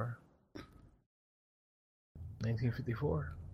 Hey, you said 1954 to 1854. 1959. Sorry, 1854. My bad. November 1854. 14th, 1854. 1854. What was he? Seven? So he was 12. He's probably one of those guys with the drums. Yeah. Or like a cook or something. Yeah. Towel boy. Maybe he carried those. Uh, The amp- he carried the amputated limbs of soldiers, that's what I was about to say. He carried them off to the woods and get them, gave them to the bears. Collected their teeth to make jewelry. Ugh. Uh, I was about to go way worse, but you guys, you, you guys We'll just leave far it there enough. for now. went far We'll enough. we'll circle back next week. You can. I was gonna- bring us to a new. I was low. going to bring in a sexual component, but Well, Oh, well, jeez. this now. Now we're. hmm, Never mind. Um. he's like now we're full circle. it's like now we're back to the Middle East. Yeah, exactly. Whatever that means. Um, Here, I'll add this article in from uh, Mashable where they cover this whole thing. Thank okay. you. That's crazy. They got a bunch of uh, yeah. I'll add this in here. It's pretty interesting. So uh, the only other things I have in here, I I put the SQRL link. So anyone wants to check that out, it's a I believe it's an interesting read. You should also check out if you ever get a chance. Uh, they talk about it on an episode of Security Now. I'm sure they link to it on that webpage. So Mhm. definitely check out that episode where they explain it from top to bottom how it works. Um, you might need a degree in in advanced mathematics and cryptography to understand it. I'm not sure because I'm not sure I understand it, but And you need to know assembly. oh well, of course. That's- Steve Gibson, after all. That's the only language he programs in. Um, and last link I put in here is in honor of Quint, aka Robert Shaw. Uh, this is the song he likes to sing on uh, on the boat while they're hunting for sharks. I put good. the I put a link to the lyrics there and say say sea shanty. we always talk about sea shanties and how we should know some. Mhm. Well, here's a here's a link that has the whole lyrics, and then the whole website is dedicated to sea shanties. So, once again, we come back to Futurama. Go whitefish. have at it. Nothing like a And- good shanty. And I uh, I typed this into YouTube, and not only is there a a video of Quint, you know, doing this song on from Jaws, but there's many many a video of people either just lyric videos where there's music and people singing the song or there's actual like performances of people singing the song too so quite interesting Down the rabbit hole. and there's a whole wikipedia article just called spanish ladies which is about this song it's a, a traditional british naval song so there Okay. you go Well, thank you for that. James, thank you for putting in the Civil War link. Anything else you guys want to talk about before we head out? i want to talk Um, about our lack of sponsorship that Well, sounds like something for after show. What uh, Um, what actions are you taking to pursue sponsorship? That's a good question. I was just thinking that we hadn't mentioned our our our true sponsor in a long time, Colman's Mustard. Mm-hmm. That's all. Okay. Well, I believe the contest is still open from a year and a half ago. If uh, any listeners care to submit the most creative use of Colman's mustard, they will receive a five pound bag of powdered Colman's mustard. Ugh. He's probably not joking. I'm not, James. You sent me the link. I still have it bookmarked somewhere. Ugh. Yeah, I don't know. You're much. like, "Ugh." you love mustard. No, I don't. You'll I start the, what- the Colman's mustard challenge. I can only ma- mad. I can only imagine what trouble you can get into with a five pound bag of powdered mustard, Well, Oh. you could oh. you could throw it at somebody. and and fucking destroy their vision. oh god! Throw it off a freeway bridge. That's just eh, a waste. During a rainstorm. Ooh. Oh, I know what you oh. can do. Stage a water balloon fight. Put a tablespoon of mustard powder in each balloon while you fill it up. No, that's something. Hmm. That'd Make sure awful. everyone wears white. Or no, you go to the Indian festival that they throw dust at each other. Holi. Yeah, Holi, and then put in like must put in a fucking bag of mustard in there. then you got something. They throw dust at each other. Yeah. Hmm. Holly, holy, yeah. Mike, you're not uh, up to speed on your You know, it's on your religious anything. festivals from around the world. I'm kind of disappointed. I guess not. Got to broaden your horizons, my man. Yeah, sounds like it. Mm-hmm. All right. Well, now that our sponsorship is settled, um, thank you all for listening. It has been an enjoyable show for all of us. Hopefully, you like it too. You can check us out at our website, iopanelpodcast.com. Send feedback to our group email, feedback at iopanelpodcast.com. On our website, there's a section over to the right hand side with all our relevant social media links. Um, please use them as you see fit. And once again, thanks for listening. We'll talk to you next week.